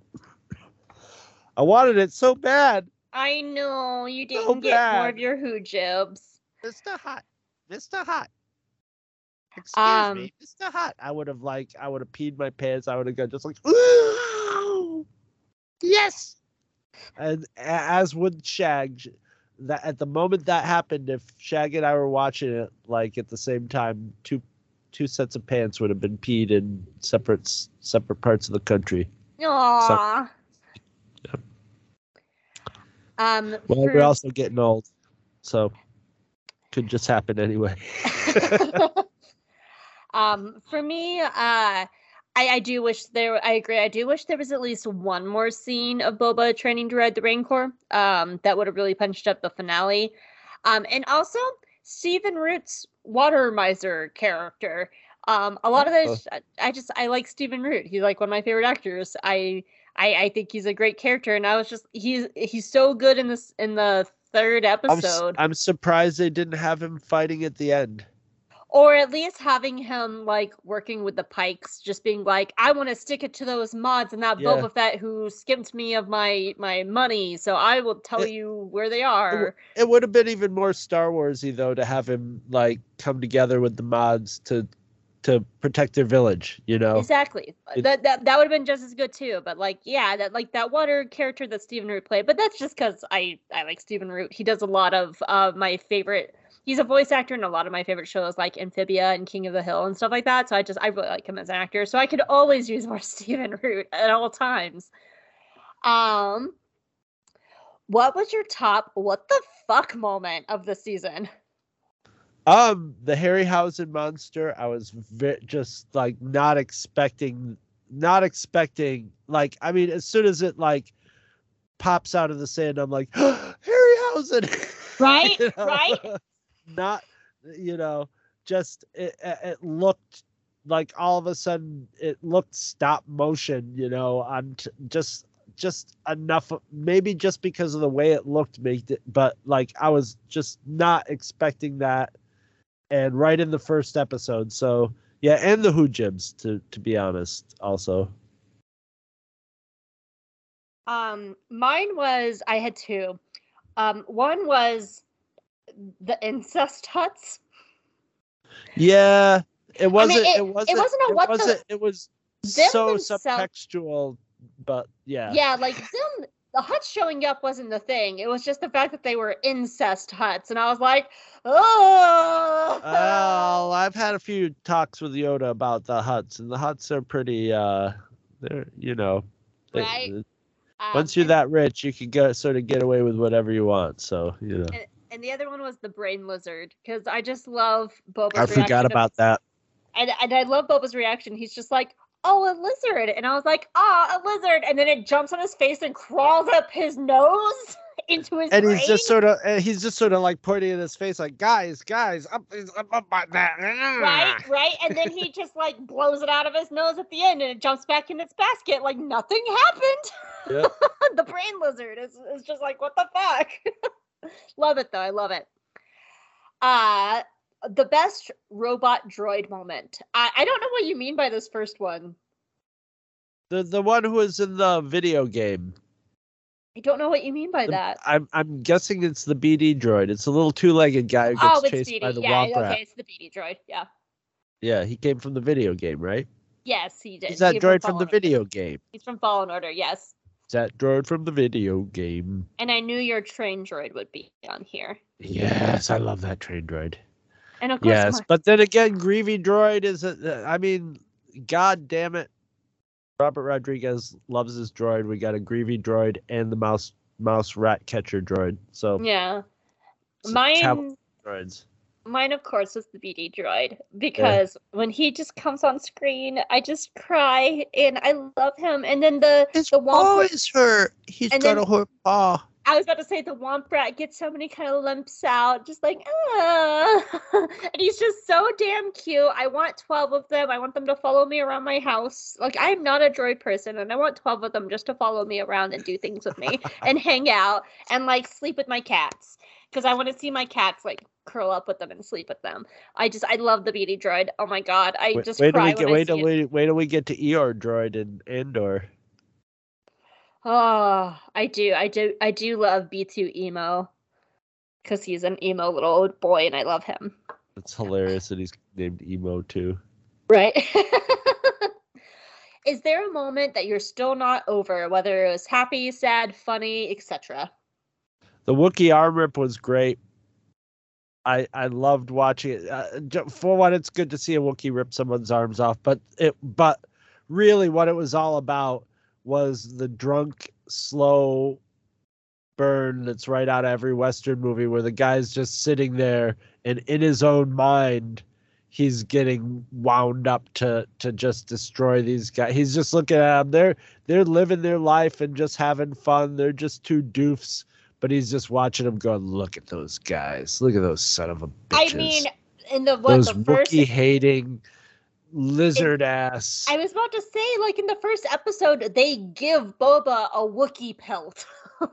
yeah, yeah, yeah, yeah, yeah. Oh, sure, they're they're the enemies of the Wookiee, but they're not doing. They're not. They're they're they're not paying attention to him. They're just doing their thing. They're like, uh, everybody's in neutral territory. You know, agreed upon social neutral territory. But he's just sitting there going, I, oh, I hate them. But Mhm. but I'm in neutral territory. But then again, I'll bet you, I'll bet you that guy, I'll bet you that guy has been. I I bet I he bet you said he something. sleeps on a Wookiee pelt. I'll I- bet you he does. I bet he said something mean about my mother that I haven't heard yet. Yep. Yep. And then he goes, "Mom, mom, oh you son of a." Yeah, it, it's just it's it's wonderful. And the other thing I can't get over is the stupid Sarlacc pit. You know that they This did so the- well by the just going, "Let's get it over with at the beginning. Let's get it over with," and and that's all. That's all you need after that. You didn't need to go revisit it. It was just stupid. It was just a. It was just a reason to go back to the Sarlacc pit because we didn't really know, need to go there on a on a MacGuffin chase after his armor. It was worth it though, just to watch Fennec pour water all over Boba, and he's just like, ah, and she's like, yeah, let me pour more water on you. He he he remembers getting out of the pit with his armor because we opened the whole show. Well, well, I guess that's later in the future that he's remembering it, but he remembers it. It's in his memory. So hmm my moment that I'm still not over is I can't believe we wrapped up Din and Grogu's storyline in Boba Fett's show. I'm still stuck on that point. Like I love, I like those two episodes, and as I said, the the Return of the Mando is my second favorite episode of the season. But I'm just, I still, that's still a weird sticking point to me that we wrapped up. well, we didn't really Grogu's wrap it up. We just sort of got it back to a spot where we can st- where we don't have to get them back together for episode. yeah season- but but it's it's that concept of like I I still feel like that should have been like the beginning of season three of mando and but but, but i don't know I, i'm, I'm it depends on what they have planned for season three of Mando. you know? Exactly, I know, right? So, and, and so I, I'm I'm open to that change, my tune changing on that. Where if we get to season three of Mando, and I'm like, no, I'm not mad at this anymore. But at this moment, that's my thing. And our final question that we will both answer: If there is a season two of Book of Boba Fett, what would you like it to do? Plot, characters, Book of Fennec Shand, anything? Um, I'm not sure what I want it to do. I, I, I, I- guess I do. I'm hoping that it goes into my whole theory of like maybe Boba Fett. Boba Fett is the going to be the leader of the Mandalorians. Um, I, I just don't see it continuing on Tatooine though. I don't see where else to go from there story wise. You know, that's going to be as interesting as Boba and you know Boba and Fennec, Boba maybe going into the Mandalorian. I mean, he sort of articulates it at the end of at the end of the series, and just story wise, there's not much they can do that they haven't done there. You know. Uh, you know, uh, so it would just sort of become a formula show if they stay on Tatooine. So I think it has to go into a wider, wider plot and the the natural thing is like maybe Boba's the le- that should be wielding the dark saber. Yeah. I, I wrote this question and then I immediately went, oh God, I don't really have an answer for this question. um, and so I, I had kind of two thoughts. Like the basic one is I would love to see a book of Fennec Shand. for sure. Like I would look up love a It book takes of place like uh, before, like of before Book of Boba Fett, maybe. Maybe, and or like kind of a like whatever Fennec is doing in the present, having similar flashback sequences to show like what she was doing before, like anything like that. Um, and then I I didn't really when it when it came to like plot and characters, I it really depends for me on what happens in Mando season three because it's so hard to tell at the moment because we just don't know what's going to happen. But I was thinking about what to do with Tatooine if we do because you know Bo- Boba rules Tatooine now and stuff like that. And so I could see Tatooine being like a home base, but we don't stay there. Sort of how Lothal was home base in Rebels, but we would Yeah. come and go from it. And I would also like to see Tatooine starting to heal. Like it's not a crazy crime place anymore. It's like the people are thriving because they don't have to worry about the Hutts or the Pykes or like all the crime families. Like seeing Tatooine starting to thrive as a planet. And I think th- it would be cool if they took some inspiration from Star Wars Visions. Yep. And in particular the the short T0-B1 where, you know, uh, Toby and his father were making plants. And so, like, they're starting to bring back some of the ecosystem because we heard so much about the oceans that used to be on Tatooine. And I would love to see, like, like not a lot, but like some green spaces starting to pop up more. Yeah, some And terraforming going on. Yeah, and so like they're working on healing the planet and like maybe seeing rain for the first time on Tatooine. We've never seen rain before, and I, and so I, I think that'd be a cool thing to like to show the planet starting to heal if we do go back to the planet.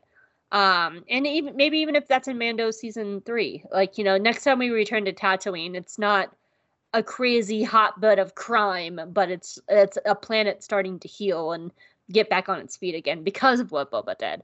I, I think that would be a cool thing I would like to see. So, all right, so that is the end of our questions that we're both answering, um, and now we're going to go to our individual questions. Um, you should start with me first, Chris, so then we can end in the Right. evolution. Right.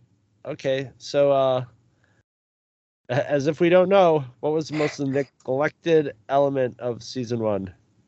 Um, for me, it was the character work. Uh, this is a very like when it comes like this is a show where a lot of stuff happens. I, I think you have a really good uh way of of framing it, which is it's a comic book show, which is not a bad thing. It's just very surface level. Um, but like I, I I've said the whole time, like my biggest sticking point is the lack of character work. Um, it really needed those moments where the mods are like, we're now loyal to Boba because we're people and like we spend time with them or we have those moments with like Fennec where she's like, now I'm loyal to Boba because of these things, instead of like it just happens because it needs to happen. Um, that the character work is what's missing from the show because it's all just like stuff is happening and it's cool and it's fun, but there's like no depth to it. And I still stand by like it needs one more episode so everybody can gel. To have that like moment where the mods are getting to know Boba and Fennec and Black Krrsantan and they're all just kind of gelling as a unit and figuring each other out and having like those scenes of like Boba learning how to ride his Rancor and having Danny Trejo there and I, I it just really needed one more episode. So because like really the character work and the time, the pacing is just so fast that like really there's no depth to it. So that that to me is the most neglected element of the show. And I've talked about that for episodes on end, so I'm not going to go much deeper than that. so your first question as I choke on spit. Easy. yeah. Ah, sorry about that. Your first question. Why do you think some fans were upset with this version of Boba Fett? Slash, why do you think this is considered the worst of the live action show, show so far? I, it's kind of the same question, but like one is about the show and one is about this version of Boba. But like a lot of fans think this is the weakest for a lot of reasons. Yeah, the complaints that Boba Fett's soft. There's too many tonal changes in it. The budget's low, and you know there's too much cheesy stuff. They hate the mods. I like all that stuff. I I like seeing like somebody like play. You know, uh, having. I mean, there's obvious like they they spent their budgets in different. They spent their budgets on make on this one making the first couple three episodes really high budget and they knew they were going to have some high budget episodes with the two mandalorian episodes so there's a lot of loose and and you know low budget episodes in this and uh yeah this is this show is totally all over the place but it's it reminds me of a comic book it reminds me of uh, uh, it, it, they they were having fun with this. It, it, reminded me. It, I heard that this was like sort of like, okay, we'll we'll let you do this, you know, and it wasn't like this super deeply plan- as planned as the Mandalorian. It was almost an afterthought, and as such, it's fun. But a lot of people, you know, people get their expectations of what they. I I I didn't have a lot of expectations about what was going to happen in it, so I just sort of went in with like, okay, let's see what happens, you know but yeah, I think that's I I, I definitely I, I don't know is to try to say is it the worst? I don't know because even as worst, there hasn't been anything I haven't gotten something enjoyable out of yet. You know, out of yeah all the Disney stuff except for maybe Rise of Skywalker. Yeah, I mean, uh, the reason so. I, I frame that question is what a lot of the conversation recently is like. I, saw someone say something along the lines of after Andor, it's going to be hard to go back to the Filoni and Favreau playing with toys hour. Not for me. and right, like there's I like there's, them both. yeah, but I like them both for completely different reasons. But a lot, like when a lot of people are ranking shows, people tend to put Boba Fett last um of, of i should say for the live action shows because you know which, people which is better which is better a, a, a delicious steak or a, a, delicious bacon double cheeseburger? Yeah. You know i like them deli- both. Yeah they're delicious for different reasons. Yeah. So but they're both delicious. Yeah. yep. All right. All right. So uh um season two better or worse the second time around? It was better That's for me. I didn't know. Um, yeah, it was much better for me. Um, it, it's it's funny because before I had read this question to answer it, I had essentially pitched everything we've just talked about to my editor to write about, and um, which is which was going to be talking about Book of Boba Fett in a retrospective and how and why it's just as important of Andor because of the kind of show it is. And a lot of that was my expectations, as you were saying, because I went into season two knowing what the show is. Like now I know what it is, like and what it's trying to do. Because I did have certain expectations coming into the show.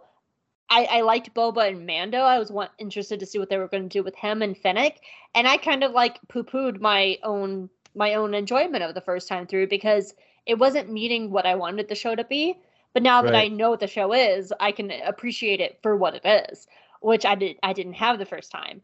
And like like while I always have my criticisms and stuff like that, at the end of the day, it's a fun little show. It's quirky. It's it's like pulpy. Um, I was joking with my buddies from Pink Milk, and they were joking about like assigning musicals to to like to um to to Star Wars shows, and they were like, "Oh, Andor would be like the Les Mis of Star Wars," and I joked, Book of Boba Fett would be the cats. And I mean that with the best love like like in the world because I love Cats the musical. It's a crazy bonkers nonsensical show, but it's so much fun to watch because you appreciate it for like the costumes and the music and the dancing. It's a ballet. Cats is essentially a ballet, which is why the movie fails because it doesn't recognize that Cats is a ballet and it's just a nonsensical fun show. And that's what boba fett is. It's a fun show to like watch and enjoy and that's its place. And so I, I, I loved it so much more the second time through and I, I still have my criticisms but like i my expectations weren't in the way of it this time and i just got to appreciate it for what it is. So uh do you think that fun popcorn shows like Book of Boba Fett are just as important as something hard, more hard hitting like Andor? Actually, I would say they're more important because that's what Star Wars is uh, as its core. It is is great world building, and it was made to be a return to popcorn films.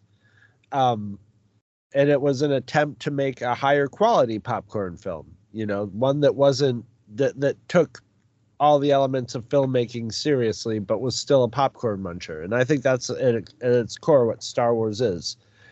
And so I think it's more important to to to get the, to have this popcorn stuff landing.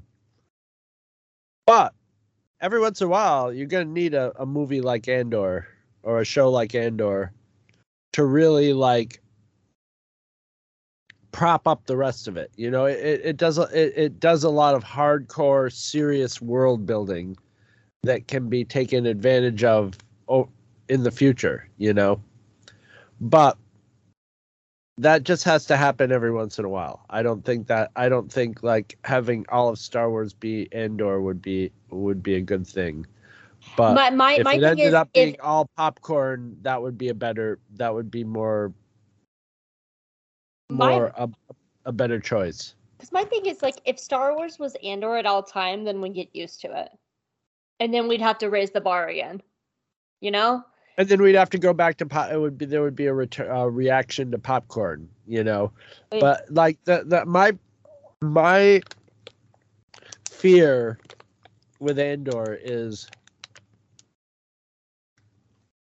that the the success of Andor artistically, because I don't know if it's really like watcher wise, it's like a huge success, but critically Oh, it is. I I've I have plenty of friends like like Megan and her husband just got to the prison arc and she's like it's such a good show. I Mhm. can't watch it straight. Like I I just can't it's so heavy that I like it, it's so well done but it's so heavy that it's actually tiring to watch. And I've heard It's that complaint I've heard that complaint from a lot of people of just like it's really good but it's really difficult to watch because it's just it It's tension. it's it's just unreleased tension and like the Mhm. tension is Oh no, it releases, but you got yeah but it's it's so far and few and far between like when you're in that second episode of the prison arc it just Yeah. feels so like like such I, i'm gonna say a slog but i mean that in the best way like it's emotionally draining No, to watch no, that I've- episode I've I've been in jail.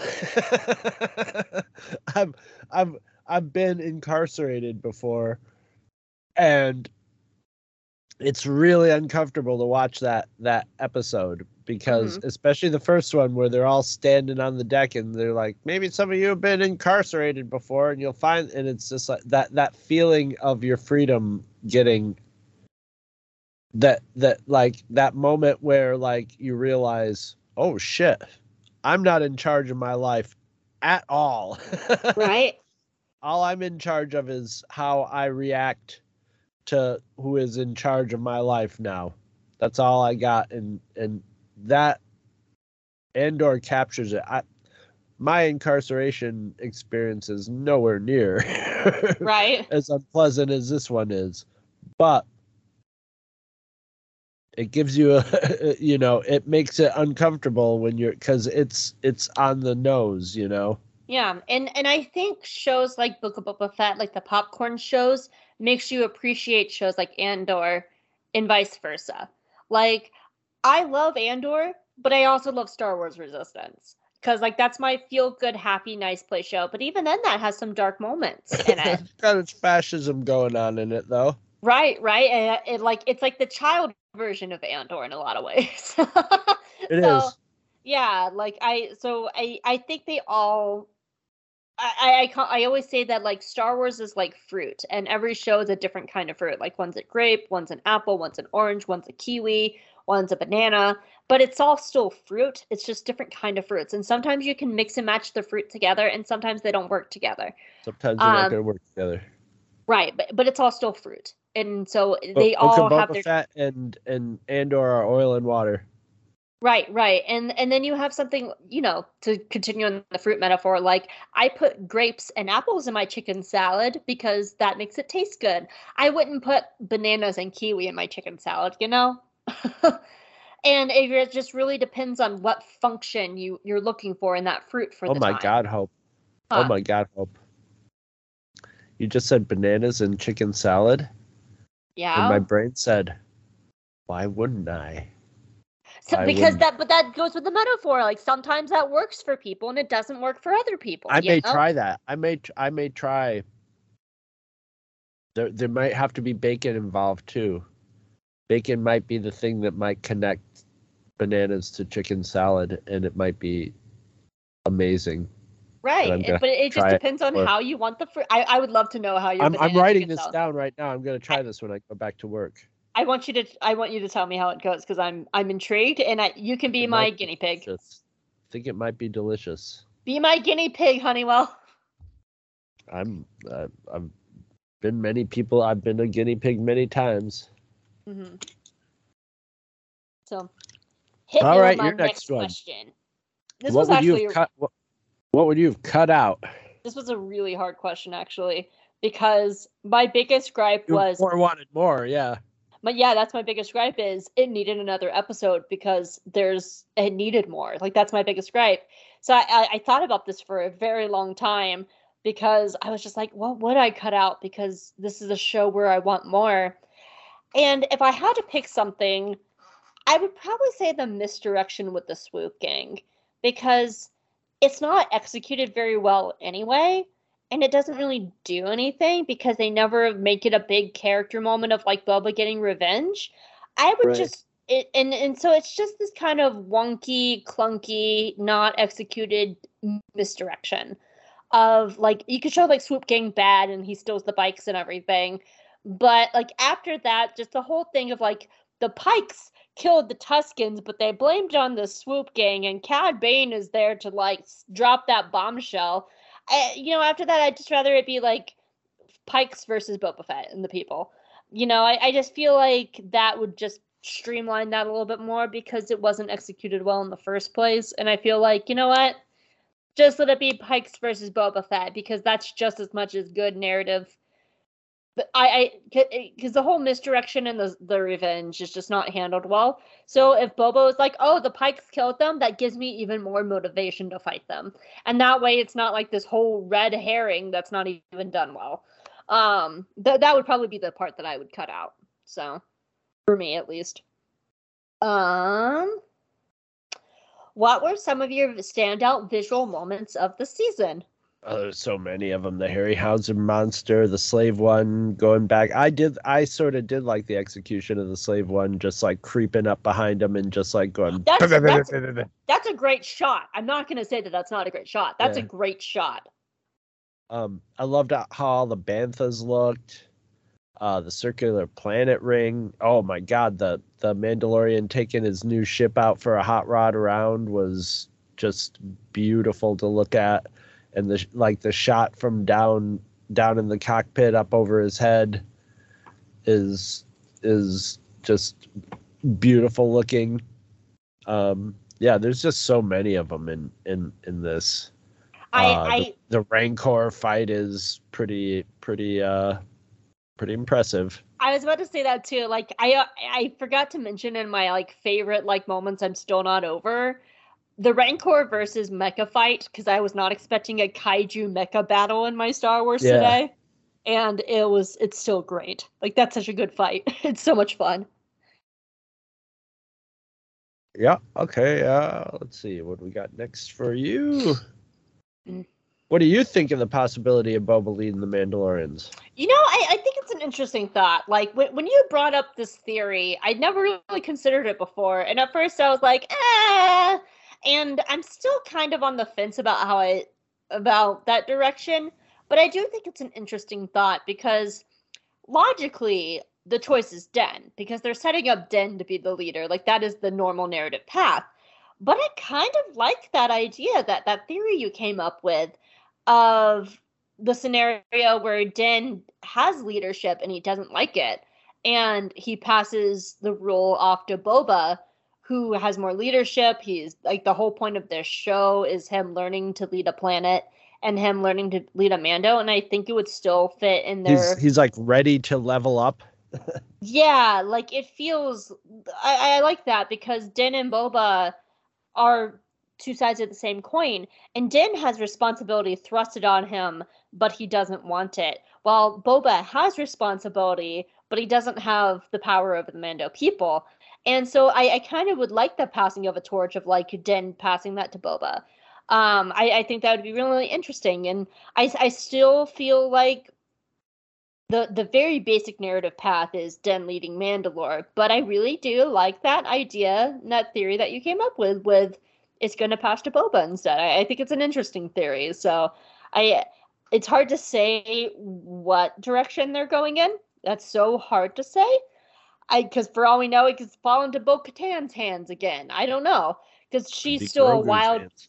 Yeah, and like she's still a wild card out there with Bo Katan. Like she's such a wild card in all this. So I, I, I, but I think that would be cool. I, I do think the story is going to either Din or Boba, because the whole point of this is them defining a new age of Mandalorians because that is what their story is that they're they're both Mandalorian in their own way even if it's not like the traditional Mandalorian and they're not even bloodborne Mandalorians. One's a clone and the other one's a foundling and I think that's a very powerful story. So yeah I think it's a very interesting idea Chris. I, I really like that theory I, I think they've worked too hard on um on Din want Din deciding he wants to be a dad. Yeah I, I don't think he wants to rule. There's no way he wants to so. All right we know that Lando will maybe get a series. It may or may not be coming. It's hard to say at this point. So Han Solo got his own movie. Do you think other legacy characters should get miniseries like Boba Fett and Kenobi, or would you rather them start looking more towards newer characters like Andor? I don't mind them getting old characters in on stuff when it's appropriate. But honestly, if we're going to be introducing bringing characters in, I would like it about a 10 to 1 ratio of new to old characters. With the 10 being the new? Yeah. Because that's the only way you're going to survive. Because they've really, like, Kenobi kind of pushed that line of the old stuff the or you know the snake eating its own tail and almost like actually eating its actually what happens when it eats it because it was it's getting to the point of where it's like how much more can you do with those characters without like getting really goofy or or bad with the writing or whatever? So it's it, it the, the only way you're going to have an ongoing future with it being like fresh and breathing is getting new characters in there and getting good characters in there. And ever since Clone Wars, they've proven that you can start making new characters that people want to see in the future. You know, people are excited. There's a lot of people excited to see what happens with Ezra, see see Ezra and Thrawn and stuff like that. You know, to the point of where they are just as you know embraced characters in the Star Wars universe as anybody else. Me being so keep, one of keep them. Keep doing that, or you're just gonna keep recycling the same shit over and over again, and it'll it'll doom you. Mm-hmm. That's part of the reason why I'm really kind of excited for Skeleton Crew. It sounds so out there and different and new and fresh, and I'm just like, yeah, give us a live action show with like no one I mean that that's yeah. essentially what that's what happened with Mandalorian. Din, Din and the most of the first season is Din and Grogu and new characters, and then season two we started getting more of the legacy characters. Um, right. And it worked. It worked. It's still a popular show. So. All right, the question that stumped me forever, and I had to phone a friend. Uh huh. Name Boba and Fennec's baby. So okay, first of all, I suck at names and naming characters. I really do. And my first joking answer was hope. And the reason I say that is if there is any kind of either A, apocalypse movie, B, a movie about rebellion where a baby is born, the the baby's name like 8 times out of 10 is hope. It makes me laugh at this point because it just is a cliche where people are just like, the world is ending, but we just had this baby. We'll call her Hope. And every time I'm just like, oh, I know my name. Ah. So like that was my first joking answer. But when I actually thought about it like a little bit more, I was like, I don't fucking know, man. So I phoned a friend, and of course I phoned Arzu. And I sent her a message and I was like, hey, Chris wrote me a question and I, I'm outsourcing it to you. Please help me. And I sent her the question and she went, damn, I never thought about that before. When do you need an answer by? and, I, and I told her tonight, I said, I suck at baby names too. I just wanted to phone a friend being you. And she said, I'm so bad at picking names in general, but for you, I shall give it my all. And I wrote back, yeah, I'm probably going to BS the question. And so Arzu wrote me back. I'm trying to think of something meaningful to both of them as opposed to just one or the other. Boba is no Harry Potter, naming his kids entirely after his own friends while his baby mama gets no say. And I and I wrote back, preach. So finally, Arzu said, make it something really normal like Daniel. And I wrote, Luke with two U's. so oh baby- no, there already was a Luke though, wasn't there? Exactly. So the baby's name is Luke. That's my final answer, Chris. because I couldn't think of anything. I'm really bad at naming baby names. Um, I I really am. Like I just I when, well, when I was I really I was hoping for something funny and goofy, you know. So. so there you go, there you go. I um like for example, like for Light and Dice, when I had to actually name my character, I just I was just like, I need a working type name until I figure out her name, and her name is Gaz, and she's a Gazo, so she's Gaz the Gazo. There you go. That's my deep thought process in naming my character for. See, I was thinking like Babaloo, Babaloo Fett. No, Babaloo Fett. His, uh, uh, the baby's name is Major Domo. That is the baby's name, Major Domo. Fenric, Fenric Fett. Fenric. Oh my god. But no, my my my final answer is Luke. there is you that go. Your final answer? Absolutely, because it stumped me, and it's it stumped me and Arzu. So that tells wow. you how hard I thought about that question. wow, I thought it was just going to be a fun little question. Oh well, it, well it, it, actually was. It was a very fun exercise for me and Arzu, and I. He got to talk to Arzu, yeah. Yeah, yeah. She, she, she, and Candace are actually currently at the Willow Show premiere right now. I just saw it on because I had to open oh. Twitter and I saw oh. that they're at the Willow Show premiere right now, and I hope they're What's having a, a very theater or something. I don't. Uh, they're in Hollywood. No, they're at the actual premiere. Oh. So they're walking the green carpet and they're posting photos. So, um, and so I, I'm actually incredibly excited for the Willow show since it was our commentary last year. I am. Yeah, how so funny excited. is that? That we just like picked that one and all of a sudden it's a show now. Right, right. I I'm so excited for the show. So as if as if Lucasfilm was just watching our every move. Yeah. Um. Anywho, okay, hit me so I can. I get a drink of water and hit my vape. Hit you. I get the last question, and it's your turn. Oh, did I not ask the question? Oh no, I didn't. I'm already dreading the evolution. Look at that. Um, You're already bracing yourself. If you had one more episode of Book of Boba Fett to do something to strengthen the show, what would you do with that episode? More Rancor rattling, wrangling, more mods. There's not really anything else that needs to be shored out. I would have maybe and and and maybe had some some sort of contact with other Tuskens or Tuskens in there. But as far as strengthening the show, the mods would be the only part that strengthens the show. The Rancor rank- wrangling is just something I wanted to see. Yeah. And more hoojibs. Oh, definitely more hoojibs for sure. I would have been, yeah. Yep.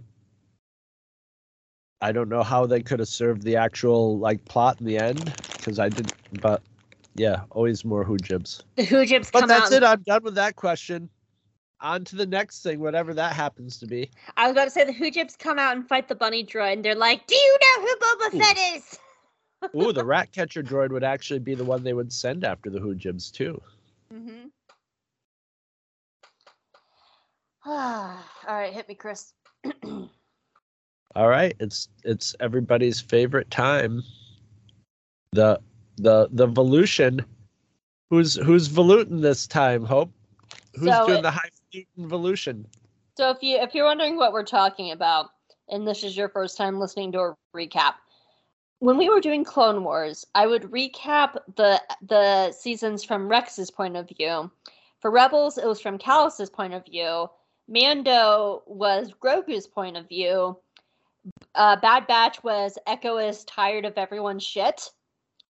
And this time around, for the life of me, just like nothing was jumping out at me. I couldn't think of anyone in particular. And for a while there, I thought about doing myself, just like hope recapping the season. But as we were sitting here thinking, that's not fun. So I'm going to do it from Fennec's point of view. Here we go. and I have not planned this at all. So here we go. We open. No, no, no, no. Dear Diary, hi, it's me again, Fennec. So we just finished the best adventure ever with my brand new boyfriend Boba. He's so handsome. He has a palace and a ship and money, and he kills people. Ah, oh, he's just like the perfect dreamboat. Oh my god! And he was just like, "Hey, Fennec, I came out of the desert because I saw The Mandalorian being filmed across the sand. And when I drove over there on my bantha, like a bantha, um, you were on the sand and he picked me up bridal style and I was like, Who are you, mystery man? And he's like, Your future husband, let's go. And he took me to a mod shop and we were all just like, Oh my god, he like fixed my insides and he gave me a brand new heart. And I was like, I think I'm gonna stick around with this guy for a while. He's got his shit together and he wants to rule a planet. And he's talking about how I need like benefits. Nobody has told me about benefits ever before being a bounty hunter. And I was like, Yeah, I could use some benefits, like your dick. That would be great. And so we decided that we're going to rule Tatooine together. So we went back and we saved his ship. And then, of course, we had to go meet his friend Din and save his child from uh, Grand Moff Tarkin. No, what Moff Gideon. I was like, wait, it's not Tarkin, it's Gideon. We had to save his kid from uh, from Gideon. And then we decided to go back to Tatooine and we killed Bib Fortuna and we decided to take over the planet. Wasn't that great? But then we ran into all sorts of troubles, you know? So Boba and I were trying to leave this planet, and he was telling me about his like dark backstory about how he lived with the Tuskens. And apparently, these Tuskens at like found him and took him him in, and he was in a bad place. Like he had to crawl the Sarlacc pit, and that his he lost his armor, which went to this guy named Cobb Vanth. Again, dealing with Din. That's Din's boyfriend, by the way, and he they're such a cute couple. And apparently Din also has this other lady named Omera, and they're also really cute. And he talks about his his son's teacher all the time, named Luke. It's just Din's a very busy man. He's what we called a bicycle because everyone likes to ride him. And so, anyway, so Boba was taken in by the Tuskens, and they were all just like, "Hey, you're our prisoner, but you killed a Harryhausen monster, so I guess you're cool now. And Boba's like, that's great. Thank you for the lizard. And and he went on this like trippy journey and like saw his like baby self, and he was like, oh shit, that's Daniel Logan. Sup, Daniel? And Daniel's like, I'm a grown ass man now. But they digitalized my face onto a tiny child's body, and Boba's like, cool. And he came back and he made his gaffi stick, and he was part of the Tuskens and he taught them how to fight trains and save their land. And they were all having a really good day until this swoop gang came along and apparently killed them, but didn't. Because when Boba told me that, I was just like, a swoop gang killed your Tusken friends? And he was like, yeah. And I was like, no, that doesn't make any sense, honey. You're lucky you're hot because you're not very smart right now. And he was like, no, I'm pretty sure it was the swoop gang. They're gonna come and I'm gonna get my vengeance. And I was like, okay, whatever. But he murdered them all, and it was really hot. And then we had great sex that night. And so then he decided that we're gonna rule Tatooine. But by then he was all just like, yeah, it's fun. No CC cleaner. I don't want you to run a scan right now. And sorry, sorry, my digital diary was trying to run a virus scan. It's fine. It's it's okay. It's it's very high tech. Um, bounty hunter diary recording with with virus scan on it. Um, there we go, it's close. Um, and so we decided that we were going to rule the the whole time. And Boba was like, I'm gonna walk around like I'm one of the people. And I was like, honey, you need a litter because no one's gonna trust you because the Hutts used to ride around on a litter. And sure enough, as we walk through the streets, no one gives a fuck. And these assassins came and they tried to kill us. And I captured one. He was just like, oh my god, you captured them. And we made out on the throne for a while. And the assassin was like, um, I'm still here. And I looked at him and I was like, this is your torture. And I fucked him right, th- Boba right there. And the, the assassin had to watch because we like him watching us. And so the the assassin was like, "Oh God, I'll talk," and we're like, "No, we're still gonna drop drop you into a rancor pit, even though we don't have a rancor."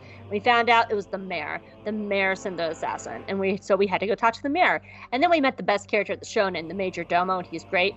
He ended up being our ally later, but he was kind of a piece of shit because nobody tells my boyfriend to take a number and wait for an appointment. So we bust in there, and the mayor is just like, "Hey." I didn't send those assassins to kill you. It was Garsa Fwip. So then we go to Garsa, and she's lovely. She never did anything wrong. She was our ally from beginning to end. She was great. Garsa was always wonderful, and her wonderful trans Twi'lek, may he rest, may may may he rest in peace. So, anyway, so we we made friends with Garsa, and we decided like this is not the best way to do this. We have to have allies. So, before we can make some allies, the Hutts show up, and the Hutts were just like, "Hey, I'm macking my sister." And she's macking me, and we're having a great time. Look at our hoojibs. Also, fuck you and get off your planet. And we were like, no. And they were like, cool. And they left. And so after they left, um, Boba and I was like, huh, that was easy. And you know what's even easier? The Hutts came back and they were like, we're sorry. We're like, what for? And they're like, for that. And then Black Chrysanthemum jumps out of nowhere and he's all like, rah, I'm to fight you. But that's okay. We had an army because next time that me and Mo- Boba went into town, we found these mods, right? And the mods are like these, th- we adopted them. Uh, that's just, they're just a bunch of kids and we adopted them. So now we're a family. We're parents now. And our kids are so cute. There's the girl one and the guy one. I don't remember their names, but they're adorable and they're our children, and I will murder anybody who touches them. But because now we have a little family of like Oliver Twist street gang children, they fought Black Chrysanthemum, and Black Chrysanthemum was all just like, "Ow, you fought me!" And we were like, "That's right." And Black Chrysanthemum looks at the Hutts and he's like, "I don't want to work for you anymore." And the Hutts are like, "I guess we'll leave Tatooine and never come back." Have a Rancor and a Danny Trejo. So then we adopted a Rancor and a Danny Trejo, and Bubba was like, "We're really becoming a family now. Look at our children, our house." our pet, all we need is a white picket fence. And I was like, yes, our life is coming together and it's really turning up us. So now that we have our little family together, Boba's like, you know what we should do? Make a deal with all the crime families and trust them not to stab us into the back. And I was like, I don't know if that would work, honey, but okay, let's do it. So we had a fancy dinner with all the leading crime families, and they were like, sure, we promise not to stab you in the back, because we are trying to fight the Pykes because the Pykes are invading Tatooine, and they're our biggest problem. They're actually the ones that killed the Tuskens, Boba's family, but we don't know this at the time. But I was like, honey, you should have known it was the Pykes the entire time, really now. And also, we probably shouldn't have trusted the Time family, the, the crime families, but you know, you live and you learn. So we get all the crime families, and they go off, and Boba's like, honey, we're going to war. And I was like, oh, really? Is that our anniversary present? And he's like, yes, war. Let's do it. And then we slept again, together again. And our children was like, please keep it down. We're trying to sleep down here. And we're like, shut up. And the Rancor was like, Dad, pet me. And then we fucked on the Rancor. It was great. You know, you really get that riding motion on going. And so finally, as we're laying in bed together, Boba's like, you know what we need? We need some more muscle. Like we have the mods in Black Chrysanthemum, but we need like a guy, just one guy who can turn the tide. And we both looked at each other and we were like, yeah, we need a protagonist. So we call up our buddy Din, right? And Din's having an entire like midlife crisis. And so I phone him and I'm like, hey Din. And he's like, I got kicked out of my cult and I gave my child to a hot stranger. And I need, I bought a new car, Fennec. So now I'm in debt to this woman who's named Peli, and she's great, and I love her. But I'm in debt to her because I bought a hot rod. And it's my baby. and me and Bob are just looking at the phone and we put it on mute. And I was like, Are you sure you want to call this guy? And Din's like, Yes, he's the best. Do you remember season two of his show? And she was like, Yeah, I know. He has protagonist powers. Okay, I guess he's fine. So I called him up and I was like, Din, we will pay off your car for you if you come help us.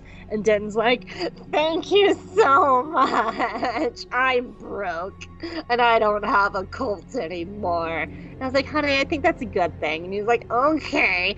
So Din shows up and we're like, all right, we have all these people to fight a war except for, you know, people. There are 10 of us to fight a bunch of Pykes. And Din's like, I'll go call my boyfriend. So Din apparently went off and saw his boyfriend Cobb Vanth, and Cobb was like, I don't know about helping the city people. And Din was like, You think about it. And then they probably fucked too. It's fine.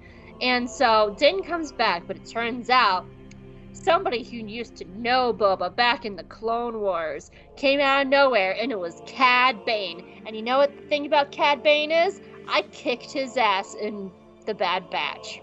And he doesn't like talking about that.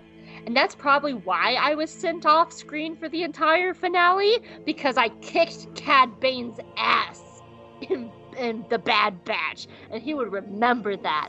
He would remember my heel halfway up his ass. And he called me mommy. And there's a reason his little droid's not here too, because he destroyed that droid out of embarrassment. Because he watched me pull my entire fucking leg out of his ass that's why it was not in the finale. Because Cad Bane would have shat himself. Anyway, so Cad Bane comes.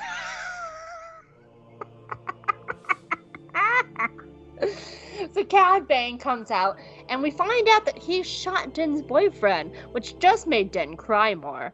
And I was like, oh my god, he's crying again. Bob was like, I know, but he's gonna be fine, honey. He's his show's already been renewed for season three. We need someone who we know is gonna live longer than that. So, then, so he was like, honey, why don't you go off and kill all the leaders of the, the crime syndicate and then that will end it for good. And I was like, babe, why didn't we just do that to begin with? Why did we have to just sit there here and have all these shootouts when we could have all just gone and killed all their leaders and ended this? He was like, I don't know. Apparently, I'm not very smart. I guess Din's himbo-ness is rubbing off on me, but you get your really cool moment. And I was like, that's true. We don't want Cad Bane to shit himself. So then I went off, but then I found out that they had this big old battle in Mos Espa. And they were all, the people of Freetown showed up, and then the Pykes brought these big old mechas, and my baby got to ride his Rancor, who we cleaned up. We cleaned up after we had sex on the Rancor. We cleaned him. We gave him a nice bath, and he was very happy.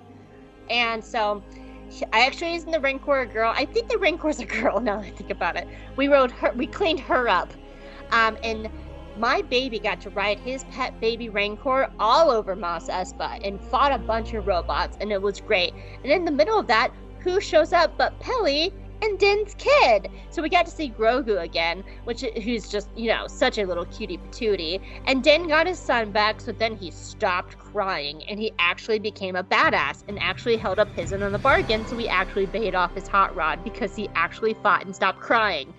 So, long story short, we my baby killed Cad Bane. I killed the leaders of the group. Din got his son back. And then after all that, I had wonderful sex in our palace. We are the rulers of Tatooine. But then Boba looked at me and said, You know, babe, I'm not really feeling this Tatooine place anymore.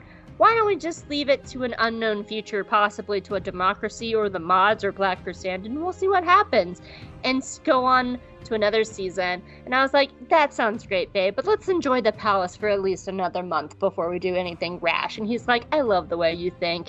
And Diary, it was a really, really good two days. The end. The end. That was one of the shortest ones ever. Well, I mean, uh, so much of the show was like pews. Yeah, it was a short season. Yeah. Seven episodes. And and so much of it is just like cool stuff happens, you know? Yeah. It's just stuff. So much of the show is stuff. I I I am scared of my Andor revolutions. Oh my god. like I I'm so scared of the depths of that show. What I might need to do is just like Evolutions? oh I don't know. I for one because Yeah. it's so split between like Syril and Mon Mothma and Andor, I have no idea how I'm gonna do the evolution because there is no single character that goes between No. all the threads. There's there's no yeah, there's no through point except yeah. Andor. And even then, but he Sort has of. he has no He's just the focal point of the the but that's the thing, he has no connection with Mon Mothma stories at the moment, other than yeah, Luthen. that's true. So I guess Luthen would be the, but I don't want to do Well, he's Luthen he's met her he's met her he's met her um sister. Is it her sister or cousin? cousin. They're cousins. Her cousin. He's met her cousin. Yeah. Um. And So I got- don't know. and he's met Luthen. So he's he's he's been he's touched that group. He's touched every group Yeah, it's so hard to say. But yeah, yeah. Um, Anyway, for the last question, Chris, how would you rate the season as a whole and why? I'd probably give it. I'd probably give it an eight point five, maybe an eight point seven five. It's it's it's uh, maybe not in the nines because it's it's it's totally all over the place and it's it's got the the mando. It's it's kind of a hot mess, but it's hot. So eight point five. Yeah, I'm I'm kind of in the same boat. I would give it an eight. Um, I think the highs are high, but the lows are really low. Um, there are just things that really just take me out of episodes, and um, I but I do think it's solid and it's fun. It's a it's a fun little show, and I think it does what it needs to do, which is do a lot for think- Boba's story.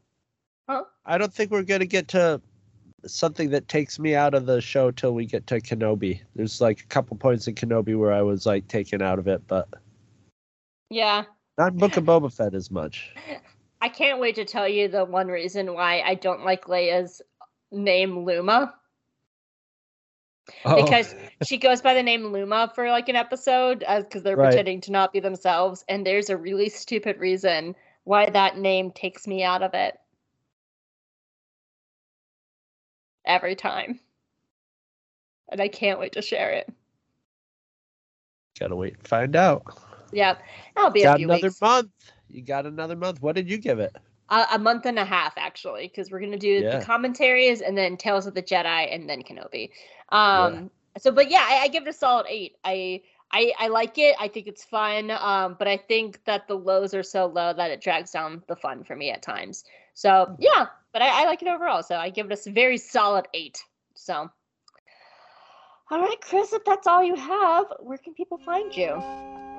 You can find me at twotruefreaks.com. That is our website where we keep all the Two True Freaks podcasts from since 2008. God.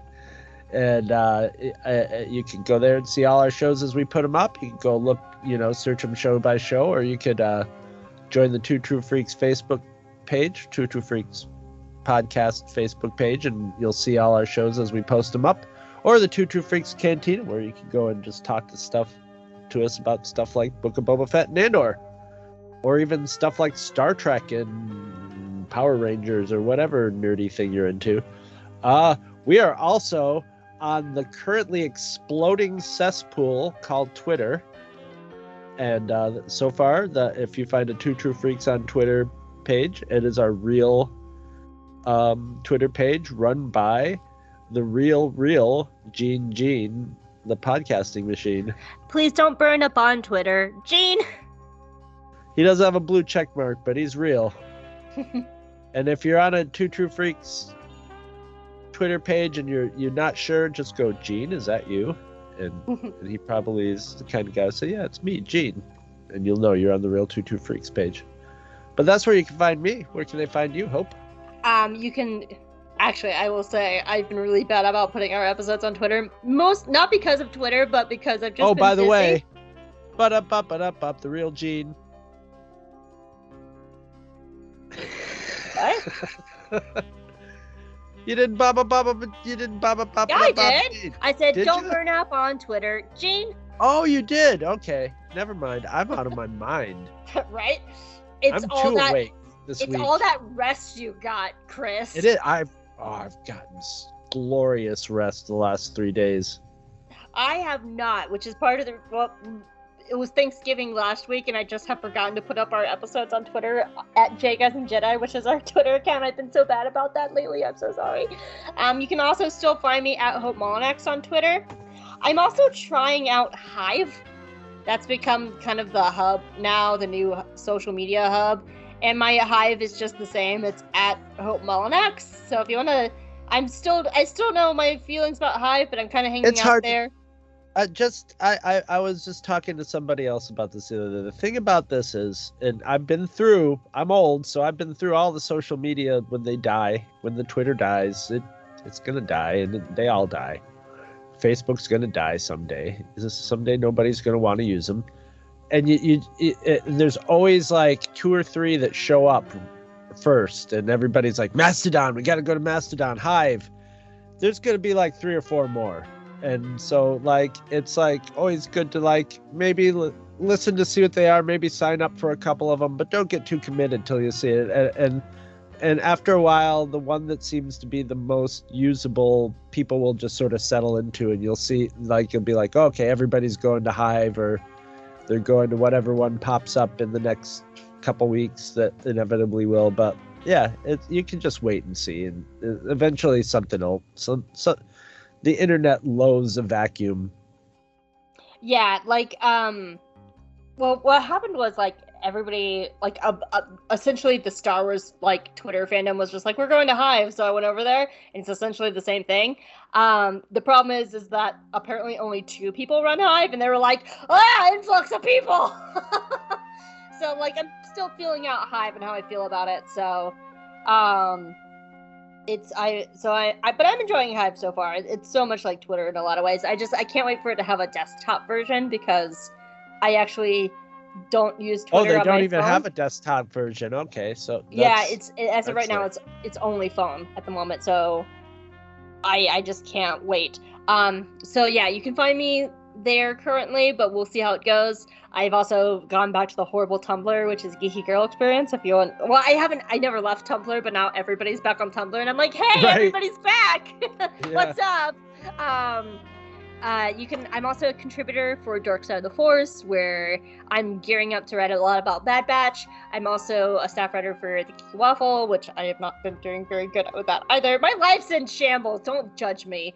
Um, and I, but what's not in shambles is my my project that I'm working on. I love it so much. It's called For Light and Dice. It is a Star Wars 5e real play tabletop podcast. We are rolling dice. It's set in the High Republic. We're having so much fun. If you listen, I would love to know your feedback on it. Um, and we are just having the best time over there. We are reaching the end of the first story arc. And so our next session will be ending the first story arc. And the plot has thickened from the last time we left. We might have accidentally killed somebody.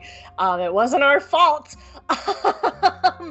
and so I'm really enjoying For Light and Dice. So you can find that wherever you listen to your podcast. So go check that out. And next week, Chris, we start our commentaries. I- Yes. So, um, in case I know, I know we Looking announced it. forward to this.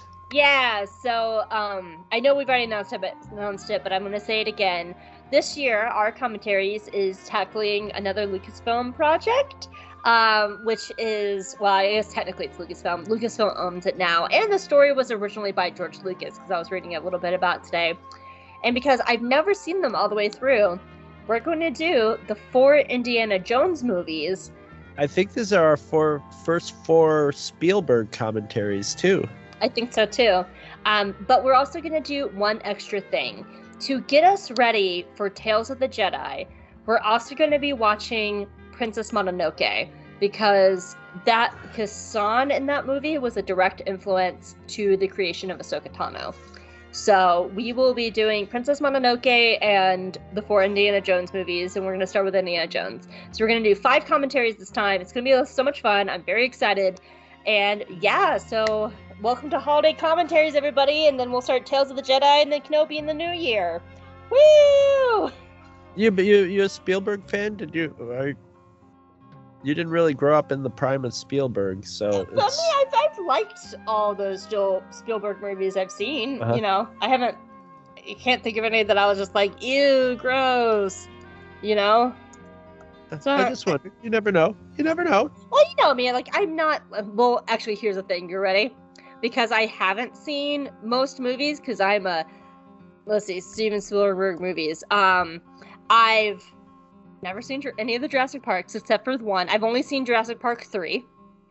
That's the only Jurassic Park I ever saw because I was on a date. Um, I liked it. I Not Spielberg though. yeah. But then why did it come up when it said Spielberg? He, he might have been a producer on it, maybe in some respect, but he only directed the first two. Well, I've never seen the first one. So I've never seen the first. Uh, I've only seen bits and pieces of Jaws. I've never watched it the whole way through. Never seen Close Encounters. Um, I've I saw ET when I was a child, but I don't remember it because I was a child. I've never seen it as an adult, so I don't remember it. Um, Goonies is great. Um, Not Love Spielberg. produced. Huh? Produced it, but not. He, he not- was the writer of the story. Yeah, he came up with the. the- He was like the executive producer guy, Yeah. but yeah. Hook is one of my favorite movies of all time. Love Hook. Um, never seen Schindler's List. Um, I saw AI, but I was young, so I don't really remember it. Um, and as we're getting later on into his later stuff, I haven't seen most of his later stuff too. So I have seen Spielberg, some, but not a lot. I'm really excited. I, I'm very curious to see what, because like yeah, it's it's like Raider, eh, like it's interest. They're they're an interesting four movies that like I- all I'll say about them is there's de- definitely like the odd number ones are held up as perfection classics, and I would say especially Raiders of the Lost Ark is kind of like a perfect movie to me, but it's so wrapped up in my consciousness. And the third one eh, but the the second one and the fourth one are scandalous. There there's there's there there there uh there the the the odd ones are more serious and the even ones are goofier. And uh the the mileage varies on the goofiness. So i i'm, I'm curious to see what and and like i'm also curious to see like um how like the character of Indiana Jones stands up to somebody who, who wasn't seen it in the you know early 80s hmm but they're they're great movies. They are they are like great action adventure movies. I'm very very curious to to, to and i'm looking forward to watching them again because i i love them all. I like them all. Even the crystal skull movie that everybody talks shit about Yeah. So we'll see how it goes next week. Yeah. Yay! All right, you guys. We will see you later. Have a good one and enjoy commentaries this year. I'm excited. Yay, bye, and expect one more week of well rested Chris on podcasts. Bye. bye, everybody.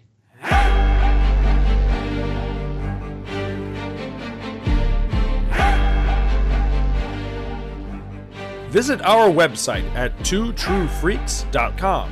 Two True Freaks is always spelled T W O T R U E F R E A K S. You can email Two True Freaks directly at twotruefreaks at gmail.com. Two True Freaks and all of its excellent affiliates are available on iTunes, and you can choose to subscribe to either the entire network if you wish, or pick whichever individual shows you want to follow. We have so many shows to choose from, there's just bound to be one that appeals to your particular fandom. Just search Two True Freaks with an exclamation mark at the end, space, and the number two. You can find Two True Freaks on Facebook. Just search for Two True Freaks. If you ever leave your house and you actually have friends, why don't you tell them about Two True Freaks? If you've enjoyed our show, please won't you take a moment to rate us on iTunes? That helps others find the show too. Thanks for listening. And join us every Monday for new episodes of Two True Freaks. I